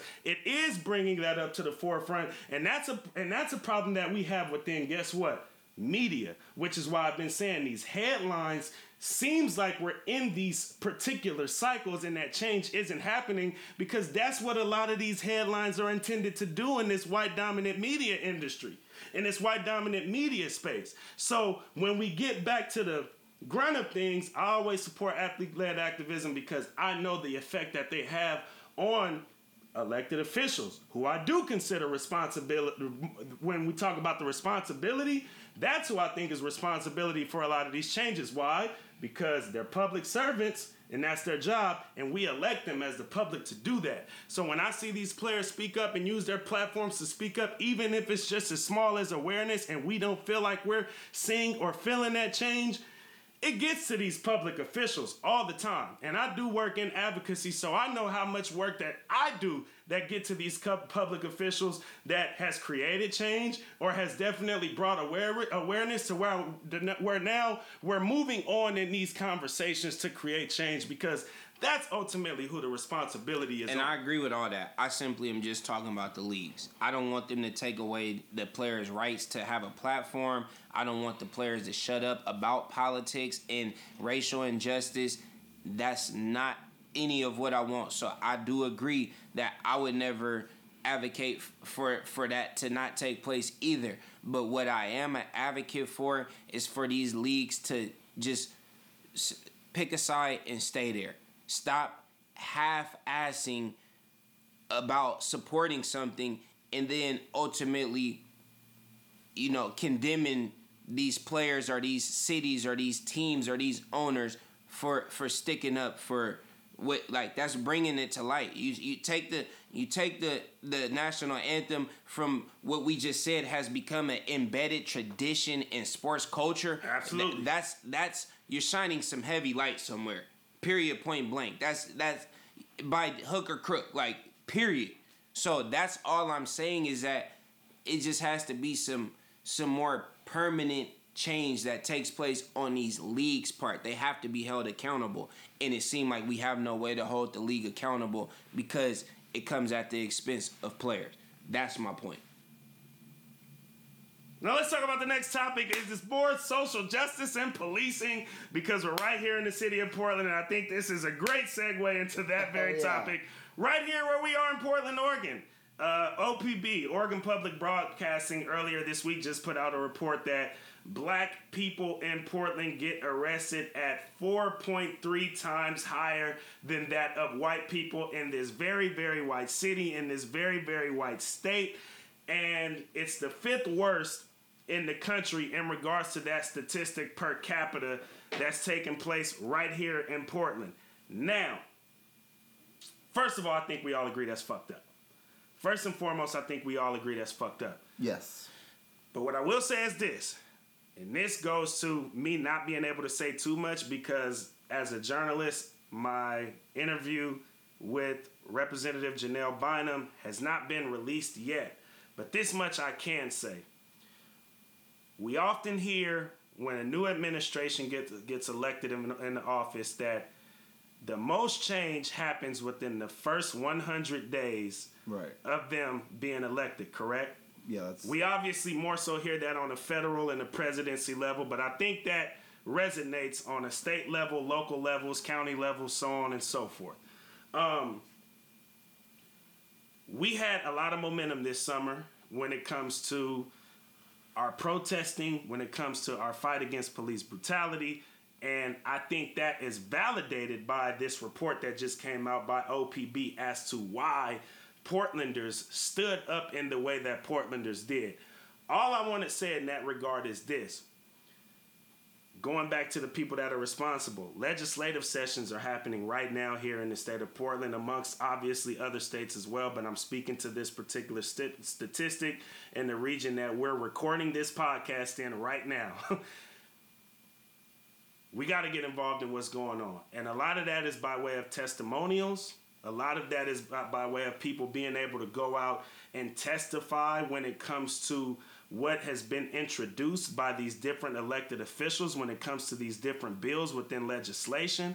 And I think the same momentum, I think the same momentum that we had and the same traction that we gained over the summer, we have to strive to do the same when it comes to the time, the point in time that we're in now and our participation in testifying, being involved, knowing what's going on, using our platforms, no matter how big or small, to elevate what's happening and the changes that we want to see, because this is where you actually see the change in the legislative sessions, more so than just what you see when people are hitting the boots to the pavement again for a very valid reason. And I think this report supports that.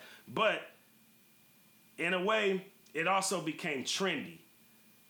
The protests, and I'm not just speaking to Portland, I think the protests in a lot of ways became trendy across the board. And I'm not invalidating the protests when I say that. The show became but, trendy. But I want to see these legislative That's sessions and our interest. Topic. That's and, like the theme of the podcast. Mm-hmm. Absolutely. Like, it became trendy. And I do want to see just us as people in the community that saw this trendiness of people going out and hitting the streets and being able to post it on their social medias and talk about it and so on and so forth. I want to see that translate yeah. into a very, very important time right now when we have these new elected officials, these new administrations across the board, locally, statewide, and federally. We have to We have to keep that same energy, essentially, is what I'm getting at, yeah. and being able to create change. And what's arguably a more important time now to see the change yeah. that we fought for in the summer. Dude, I I, uh, I was talking to Nathan, my friend Nathan. Shout outs to Nathan, by the way. I was talking to my friend Nathan about this today, man, like, because I know a lot of people, you know, obviously you and I have other friends and stuff who uh, are very invested in politics, and I've noticed that their investment in politics has dramatically increased over the last four years with, you know, Trump. That dude that was in the office. Absolutely, I agree. And I, for one, am on the exact same page as you. Keep the same energy. I th- I think that generally, excuse me, I think that generally people have sustained their interest in politics past Donald Trump's presidency, at least so far. I think I think that that's pretty safe to say, which is a good thing to have came out of it. But, man, it feels like some of these people, and on topic of trendy, it feels like some of these people are treating the previous administration. It's kind of like this was about. It's kind of like, you know, like when you're with like a with a an ex that is like really shitty, or like some people like to say toxic. And then you just, the whole time, you're just like, I really got to get rid of this person. I got to get rid of this person.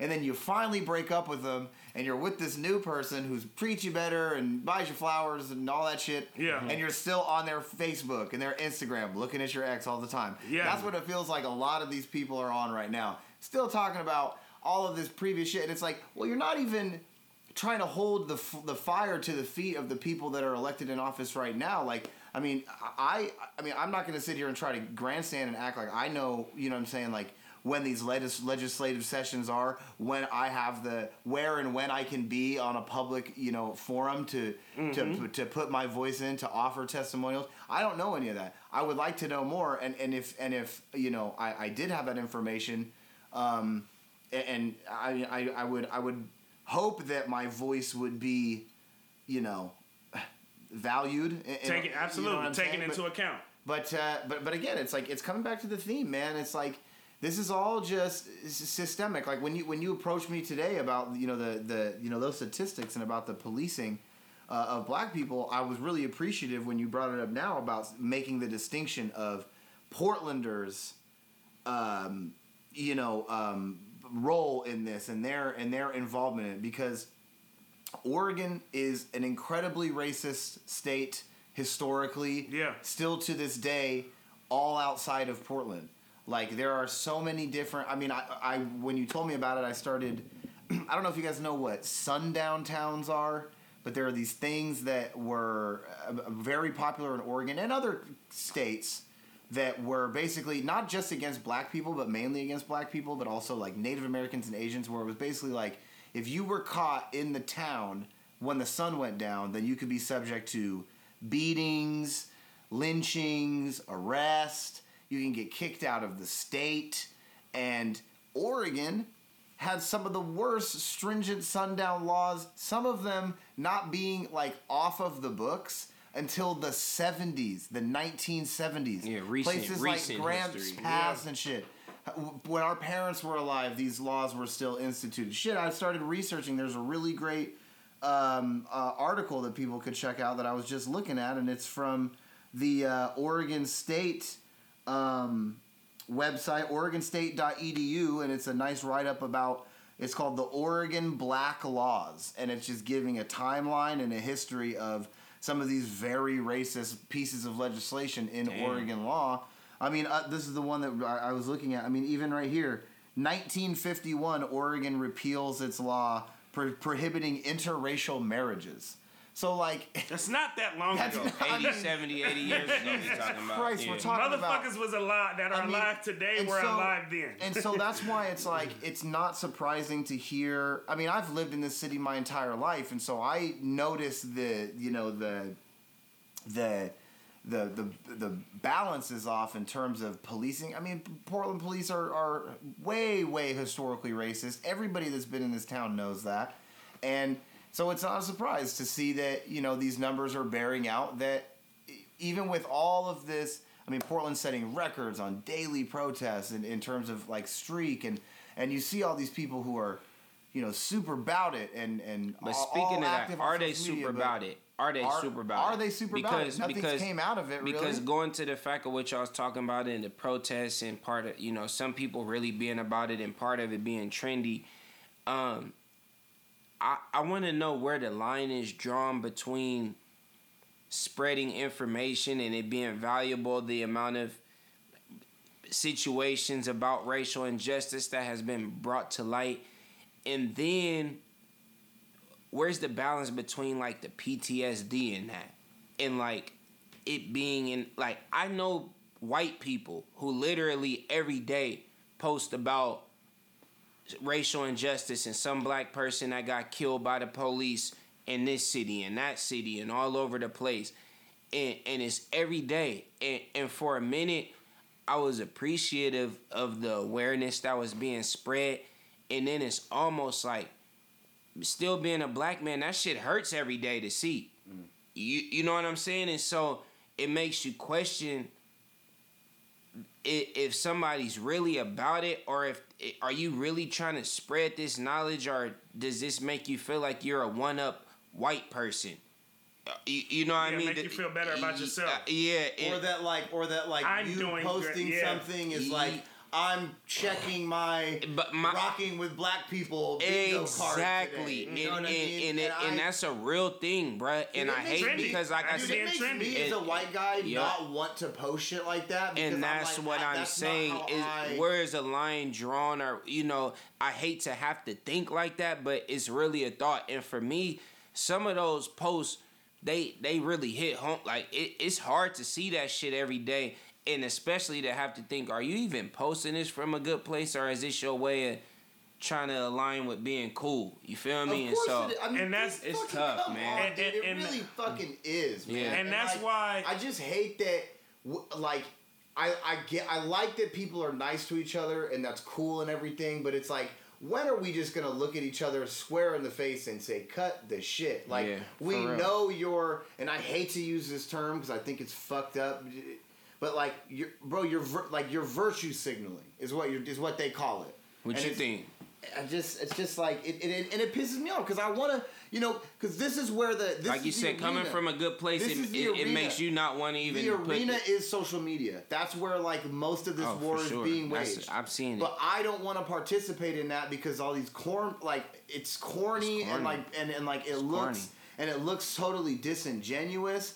And then it's like, now I can't, I mean, for my own sense of ethics, I'm like, I can't fucking, you know, post some bullshit on social media that I that is totally out of my character and doesn't align with what I do day in and day out, and then come here on the podcast and be like, hey, guys, you know, I, I don't know. Just for me, it's just like, it's, it's think, fucking bullshit. And, and then, sorry. Uh, no, no, no. I, I, I, think I, I think I can answer this in a decent way. I think that comes back, it all circles back down to you, the individual. And what I mean by that is, I forget the episode number, but for those of y'all get to scrolling and go back and listen to it, because we had a conversation before, and the title of the episode, I think it was something to the extent of the power of the unfollow button. And when it comes to social media, while I do agree, majority of it is fluff, but a lot of the fluff that we're seeing is based on the people that we are willing to follow because we feel like we have to follow them because maybe we went to school with them, or maybe we socialized with them at the local bar, or maybe we used to work with them. And I think far too often we connect our human connection to these people to that of social media, because we've elevated, and social media has been intentional in elevating itself to be the human connector, when in all reality, it can be if you use it the right way. But I think that we've allowed, in a lot of ways as a society, things to get out of control on that front. Yeah, simply unfollow so, the fucker. Simply unfollow. If you feel like that. They're triggering you, unfucking follow them. And, and, I mean, and I'm not, and, and, and I'm not saying that that's the all end all answer, the, the all be all end all answer, but. Because I also think social media works in a lot of ways where, for example, I'm talking about Janelle, Janelle Bynum, who I'm interviewing, like I said, not to get into any of it, but if you just go to her Twitter right now and you follow her, a lot of the stuff that I'm saying about the testimonial stuff, which is the reason why I'm even willing to talk about it before this article gets released, she's tweeting it. And she's talking about it on Twitter. Same goes for A O C. It was something she was talking about. I seen an A O C post recently, and she was really, really harping on community support because, like I said, these sessions are, are happening. I interviewed Wyden not too long ago, and the first Senate session was when he becomes the chair of the Senate Finance Committee after Inauguration Day. All of this stuff is happening in the now, and that's where I think we have to really be more intentional in trying to get to the meat and potatoes of the change that we actually want to see. And for me personally, I think a lot of that goes to why voting is so important and why we're investing into these elected officials, because they are elected officials, they're public servants, and right now is the time where that change can happen more than just about any other time, which is why I wanted to make sure we spoke about it in this light on this podcast, where you may or may not hear it on other podcasts, because that energy just needs to translate into how we can actually be strategic and tactful to change it based on what's already being proposed in the now. And I think a lot of people aren't talking about that enough, or maybe a lot of people I'm seeing aren't talking about that enough. But that also could be simply because I'm following a lot of bullshit people, to where I'm seeing the trendy shit like we're talking about, rather than needing to see the meat and potatoes of what I need to see to really try to seek and and, and yeah. pursue change in the ways that we want I've, to see it. I've had I've had an ally confidently tell me, like, in addition to the bullshit that you do run into at the protests and, you know, standing against the police and all of that, and like, it's kind of fun. Like, you drink, you smoke, you, you like that. If you think of the grand scheme of how serious this issue is, and then the fact that, like, in addition to the good that we do, it's also an outlet for us to hang out, meet new friends in the pandemic. Like, literally, bruh. And that's what I mean by that shit watered down to me, bruh. I, I, yeah, I, I think, I think, I think that's and, crazy. And, and here's the thing, like, I think the way in which they said it was wrong. I'm not mad at, at folks having fun and protesting. I've seen a girl time. go out there, shake her ass, and then say twerking for justice. Exactly. See, that shit is. Oh my it's God. all about who you, but it's all about yeah, who you follow. M T V, but, but, but why did you see it? But why did you see it? Because you was following somebody I have a personal yeah, connection exactly. with. Yeah. So it's like you gotta yeah. sometimes we we gotta grapple but with. What that. I'm saying is, me unfollowing gotta, is not I, going I, to change that. that, that I honestly think it's even worse to be like, well, I'll just unfollow him and just make sure that my world is that, all. That, and that's all I'm saying. It's like, it's like I need uh, to see that this know, shit is going on, twer- bruh. You need to know that twerk protest girl. That's what I'm. Yeah, I need to know that and stay far from her ass in real life. You know what I mean? I'm not opposed to that. I'm only speaking to. I'm. only speaking to when you talked about you being I'm only speaking I'm not opposed to I'm not saying you should or shouldn't unfollow I hear you people. I know what you I'm only speaking to when you acknowledge the, the fact that you were triggered. I knew the point. When you get triggered, that's when you gotta kind of get into the bag of okay yeah. well I mean I that was a that, that was a trigger to me. That was triggering to me that somebody could literally have to, and this is at the heart of the George Floyd thing exactly because it just makes you feel like everything is just a farce. But I feel what Spliff was saying though, I feel like somebody like that who I I do have some kind of know in real life, I needed to see that on social media no, to know that. that I'm not fucking with that person yes. in real life the same kind of way. I so agree. Although it didn't trigger me to where it's like, oh, I'm finna, you know, it's like, then, it's like, okay, bitch, yeah. it's like, okay, that, that that just showed me where you, where you, woman, you, woman, you know. So, so I'm sorry. Woman, that, I, it, it, it, if, if it's any trigger, it's just a reminder to what I already knew is that you really don't feel this here. Right. In well, the same and, fashion that, well, it you just, know. It just sucks because, you know, it's like, you, you know, these protests, that, you know, they would happen after, mm-hmm. after um, you know, uh, work.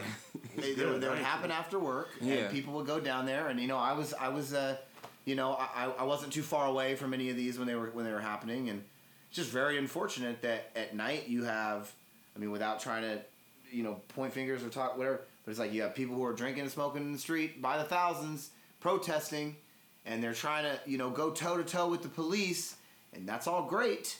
And then every morning, even around, you know, close to the time where, as it gets late here in a snowy Portland evening, you know, there are homeless people and there are black people who we see, numbers-wise, these same police that are going toe-to-toe with these drinking kids and, and everyone else who wants to jump in on this trend. Mm-hmm. When you all go home, they're still arresting these people. Yep. And mm-hmm. they're still abusing these people mm-hmm. in the yep. same streets that you claim that you're fighting for. Mm-hmm.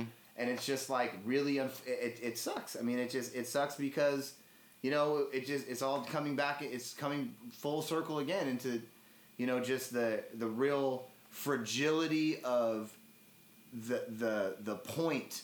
And like the and the and the care that people seemingly, you know, claim to have. That's why I think that social media, in a lot of ways, is dangerous it's in dangerous. that way because it gives you this inflated place to, you know, be this type of person that you know they all you know the old trope is like you wouldn't say the same things that you say, like if you were beefing with someone. Well, it's also how much information you have access to that can be dangerous, because it can make somebody, it can mask somebody to look like they're so involved and yeah. so into and it, really but all it takes is for them to be following sort of the right yeah. page that's quoting facts or what you think is to be facts, and you yeah. repost and you feel like you did your job for the yeah. day. So it, it, we could go about it all day, but we are at the hundred minute mark, damn near. For we're today. gonna keep going though, because there's just a few things that we still got to acknowledge. We I don't I don't mind that the conversation got extensive, because I think the importance of the subject that we are talking about, it, it, it is what it is. Um, but the Asian American, the the abuse of these elderly Asian people have to stop. Um, it's terrible, the, it, and it's happening primarily in our hometown in the Bay, in the yeah. Bay Area. Um, so I think, you know, not with me trying to get over, it's just flat out fucking wrong. Like, it's just, it needs to stop. And I, I think we would be irresponsible. We can't catch everything, but is I think it, we would be irresponsible not to reason, talk about that here. Uh, is it a direct direct reason or root behind this? Or I just they, say racism. I mean, well, I know, but I'm like, saying, but like, know. you don't just. Do they know, I don't like, know. I don't. The have, I don't know. Groups of people who are like doing this. It's black it, people that is looking like it's ultimately black people that are doing this. Attacking to, Asian Americans. Yeah, but I'm. It's I thought we was cool Asians with it, and it's seeing, elderly. Yeah. It's like literally yes. attacking elderly, and a somebody went and pushed the elderly eighty-four year old uh, Asian man. And he God. hit his head and died, right, in San Francisco. Then there was another attack. Then some other dude seen an elderly Asian man, beat him up, ran through his pockets, and took his stuff. And he's yelling, "Get off me! Get off!" Like, it's a lot of hate crimes. But I'm just, what I was asking the root is like, I don't know if this is. Oh, I think you just said it. Hate is the root. I don't know if it's hate out, but that's what I'm saying. I don't know if it was corona related with that whole China vibe. Uh, like, I'm trying to put a, like, yeah, that's uh, I just something to it to why you. It's a target. You feel me? Because it's know, so random, I guess. See, I, that's so I don't that, to that's pick really old Asian Americans like that's random. Know, like, you remember, uh, like I mean, I I was born that year, but the the L A riots in ninety-two, um, like.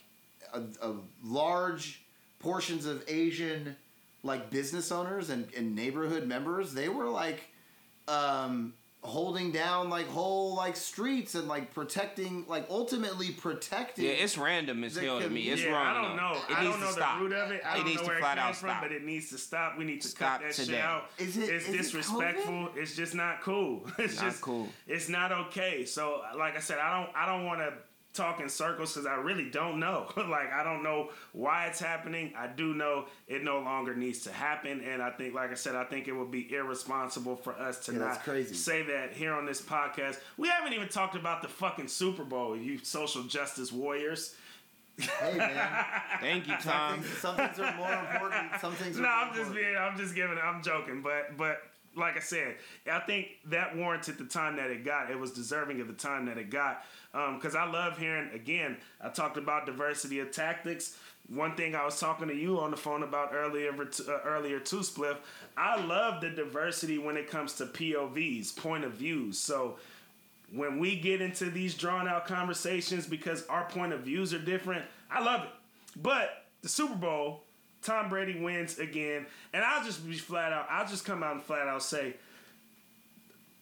I've been watching some mainstream media, uh, sports media in particular, because obviously the Super Bowl is the biggest sporting event that America has to offer, and I'm a bit confused as to why everybody is coming out and finally saying that Tom, Tom Brady Brady's is the GOAT football player of all time. Like, I'm not confused, because he the, went to the Buccaneers. For a while, we thought it was Belichick. We thought it was the weapons around him. We thought it was Jordan the cheating. Won. Jordan won no, every ring no, he got with no, Phil Jackson and the Bulls. Like, no, no, no. Like, I'm, to I'm, me, I'm just saying. Like, I mean, no, like I said, with, yeah, it's no, real talk. I, with, with I, everything that's based around his career, the cheating, the Deflategate, the Tuck Rule, the players that he's had, the legacy, the being in New England, like all of that shit. We Boston and his championship nature, like all of that stuff goes into account. Like, we thought that all was it, and. Furthermore, they didn't start off good this year. It's not like Brady just went to the Bucks and then it just clicked. So I think it just showed a little bit more. And then he beat post-M V P, uh, post-Super Bowl champion. It's like it all aligned where this showed the most adversity in in in, in maybe that we paid attention to, maybe not that he's gone through for yeah. sure, but a lot of that shit seemed like spoon-fed Tom, the high school jock that everything goes his way, the hot supermodel girlfriend, the champion, and the cheater, and all that. But wow. this showed adversity that he overcame, and, and I think that's why. If I you uh, appreciate that you have me on the pod, because I'm just here to offer what I think is the objective facts of the world, the way that I see it. And I also happen to love when people hate greatness because I don't get it. Mm-hmm. And Tom Brady is objectively the best football player that's ever walked the face of the freaking earth. I think, and that's just that, the bottom yeah. line. So, but, but my but my point is, I think we're all in agreement right. on that. Yeah. My point is, why are we just now saying? Do you agree it? with what I said me, about that? One hundred percent, right? Because for me personally, people hate greatness, and I don't know why. And that's what I'm saying. For me like, personally, why, why do you hate seeing the best that something can be done? For you know, me personally, me is like it's nuts. It was established when he was down twenty-eight zero against the Atlanta Falcons and came back and won and that won Super that Bowl. One. That was when he became the greatest football player to me, and that was some years ago now. Yeah. I'm like, why are we just now having this conversation? And I'm not saying, I think you, you made some valid yeah, points. He's been, we've been I'm having a conversation, me, though. Yeah, we have, but it's elevated but, right but, now. But, but what yeah. I'm saying is right now, it's like yeah, a, it was the whole dynasty there. People yeah, held out yeah, on yeah, Tom Brady. But I'm like, that. But like I said, we talk about Jordan, we talk about Jordan, he only won. On, I know you talked about you know the. But even with Kobe, it was like, Jordan, what do we say?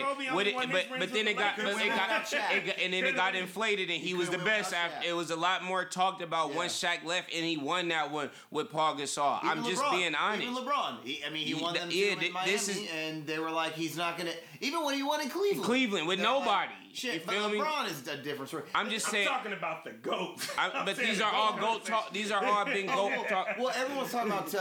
The, the the GOAT conversation that people that sparked a lot of controversy online was people are the way that whoever framed that stupid graphic that I just think is stupid. They go, "Is it time now to say that Tom Brady is the greatest athlete that ever?"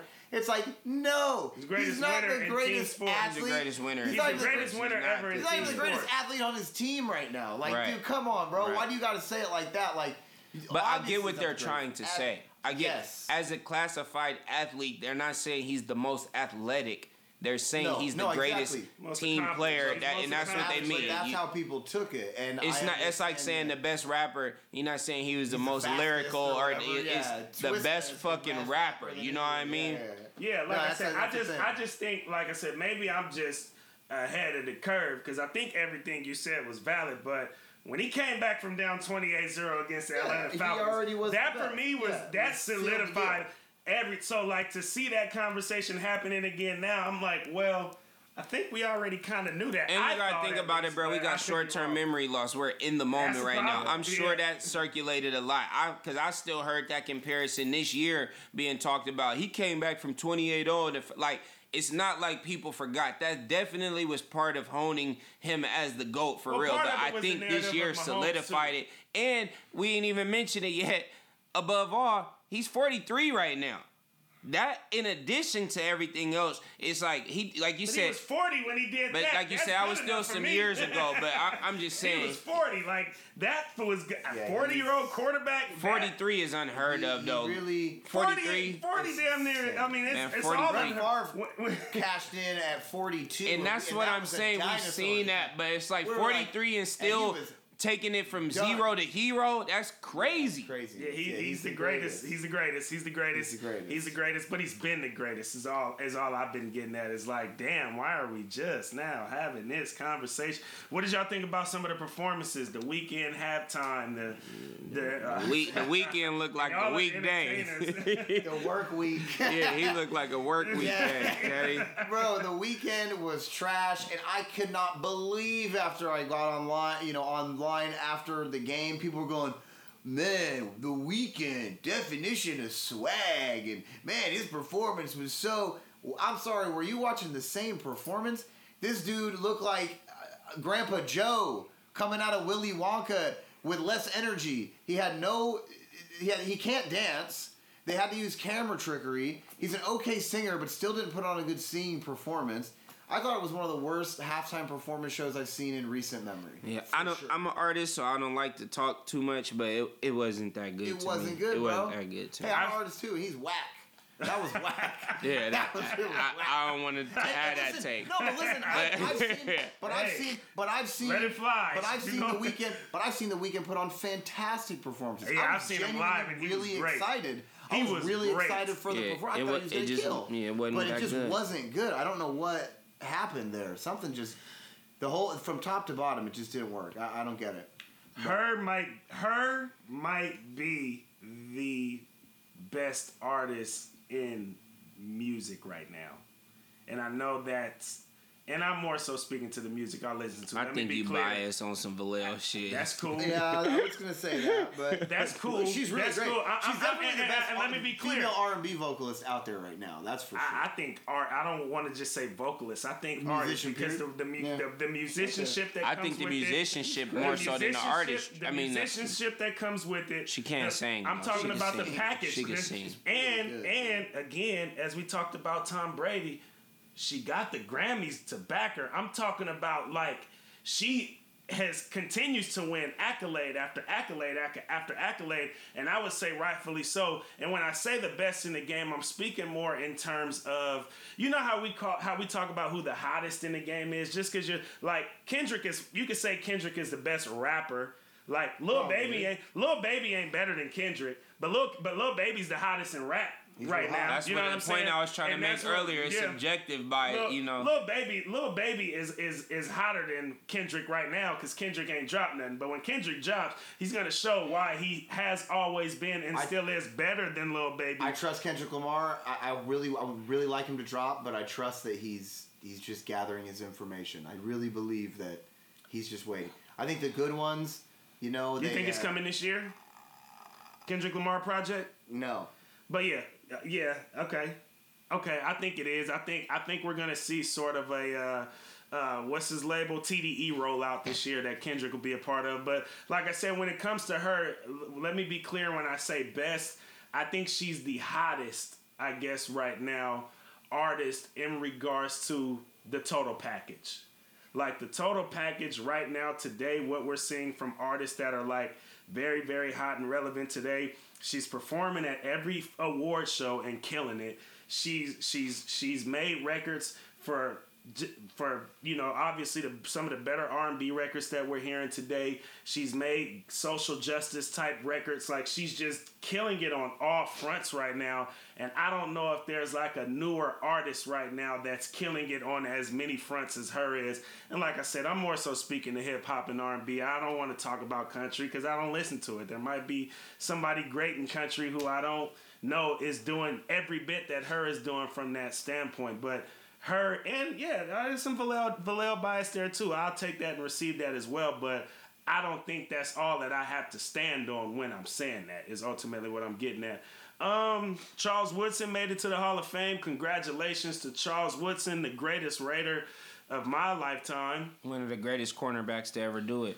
The greatest Raider of my lifetime. Nobody epitomized Oakland Raider football more than Charles Woodson since I've been a fan of football in the Oakland Raiders, which has pretty much been my entire life since I can remember. I mean, we played for the Vallejo Raiders growing up. That was our Pop Warner team. That translated into us being Oakland Raider fans. So, yeah, I think, you know, I want to just send a huge congratulations. Everybody knows how big of a diehard Raider fan that I am, and I think that must be acknowledged. Lastly, not to end on kind of a sad note here, but last episode, I wanted to kind of do this in memoriam thing because so many people have just been dying left and right. And I don't want to forget anybody while I'm kind of off the top of the head with it right now. But I think what happened was we started talking about Hank Aaron and his impact. And I just kind of forgot to talk about everybody else that I initially planned to. I don't have the list right in front of me, but I know, D-Boy, you wanted to talk about um, Screech. Yeah. From Saved by the Bell. Dustin Diamond. Yeah. Yeah. Dustin Diamond. I, I, was, I said, man, I was my second favorite nerd geek. You feel me? Urkel. Um, number Urkel, one. Urkel yeah. number one. I won some costume contests being Steve Urkel on Halloween. You remember? Yeah, absolutely. Yeah, so, uh, Yeah, behind that. And, and I think that's just that nostalgia, that childhood that we grew up together. You remember, we had cool parents, man. We didn't want to go to school one mental of the days, mental days. health days. We'll yeah. sit up all day and watch all of these sitcoms and shows that came on during the um during the weekdays. And, and it was just, that was one of our go-tos. You feel me? I was a I was all, into all that. The Saved by the Bells, the Boy Meets World, the Fresh Prince of Bel-Air, the Steve Harvey shows. Like, that's what we did. So... Uh, me reading up that he had got diagnosed with cancer recently, I seen that as recent as within the past month or so. And, you know, you usually don't expect the fight to be so short-lived, um, you know, after reading something. So to see that he got diagnosed and then passed that quickly, um, it obviously was a severe case of it, and R I P to him. Absolutely. Um, also, Sekou Smith. Somebody oh, I was yeah. a fan of. I I love back. Honestly, when you talk about those mental health days, mm-hmm. we watched the sitcoms. I was one of those kids that also watched N B A T V. Mm-hmm. I was big on, like, while most people watched E S P N. This is before the debate shows got really, really popular. Like, you had the radio shows that you would see on T V. Um, I think now we're in more of a debate, a sports debate era, when it comes to these T V shows. But um, Sekou Smith was somebody that I watched often on N B A T V. We had it on. We had the N B A T V on, on subscription, and just one of my, just one of the most down to earth sports journalists, more so primarily covering the N B A, of course, um, that I've come to know during my stint of just growing up and watching different sports journalists on different platforms, because obviously we've always been into sport. Um, and then just to see the response that he got from so many other of the sports journalists within this community that, that we work in, um, it, it just goes to show how great he was. Um, also, who do we have? Uh, Gomez, Pedro Pedro oh. Gomez from E S P N, oh, another right, one. Right. Just baseball passed away. Baseball, baseball yeah, huge, big-time big baseball, time baseball um, sports journalist, long-time career with E S P N. He was another one. Were you going to say something about yeah. Sekou real quick? No, I was going to I was gonna mention uh, Chick Corea died two days ago as we're recording this podcast. Chick Corea, absolute mammoth jazz legend, played with Miles Davis in his late bands. Uh, formed a super group, Return to Forever, with like Herbie Hancock, McCoy Tyner. Nominated over sixty times, won twenty-three Grammys. Damn. A social activist. Yeah. I mean, an absolute legend in the game. He died. Rest in peace, Chick Corea. Absolutely. So. Cicely Tyson is another one. Longtime actress. Um, one of the more long-standing black actresses that we've ever had, really long-standing actresses ever. She had over a sixty-year career. She died yeah. in her mid-nineties, I want to say, ninety-five, ninety-six. She passed away at, so definitely. F- funny you know, enough about Cicely is that uh, her and Miles Davis were a couple, and they were considered one of like the first black Hollywood power couples. Mm.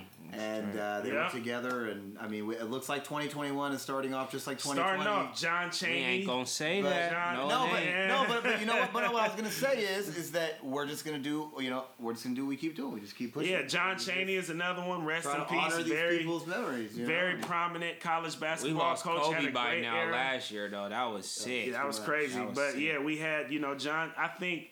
I think that was sick, impactful wise, but I do think, like, kind of speaking to Spliff's point, that's a lot of deaths that we just rattled off. We didn't talk about Hank Aaron, but I think we were a little bit more numb to it because we did deal with, obviously, Kobe's passing, which was mammoth, and then we dealt with this pandemic where we're just seeing people dying left and right because we're in the midst of, yeah, of a global health pandemic. COVID, so mean, it's like, you know what I mean? Rest in peace from everybody that's died from COVID, one hundred percent. And let's not forget John Chaney from Temple, though. Got shot him as as a baseball player.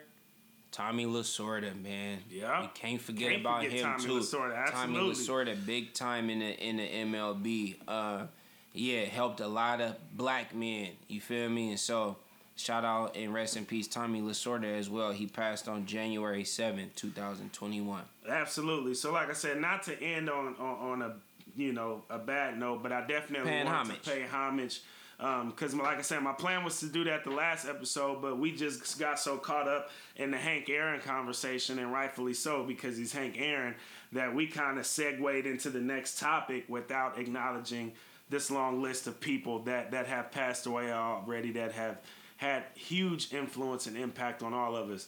Um, on that note, I'm ready to wrap it up, fellas. Hell yeah. yeah. Man, uh, Steph Curry's uh, the best hours. player in basketball. uh, Steph Curry. All right, LeBron. Hey, LeBron's still going to get that M V P, though. Yeah, yeah, no, but Steph, Steph is the, I do think Steph is the most entertaining basketball player that we have today. I mean, that's for sure. It just he's is he's the hardest to guard. He's, the, he's, he, he's, he's insane. He's doing some crazy stuff right now. But we'll talk more N B A on the next episode. On that note, we'll leave y'all the only way that we know how, and that is to stay woke and, and go, go win. win.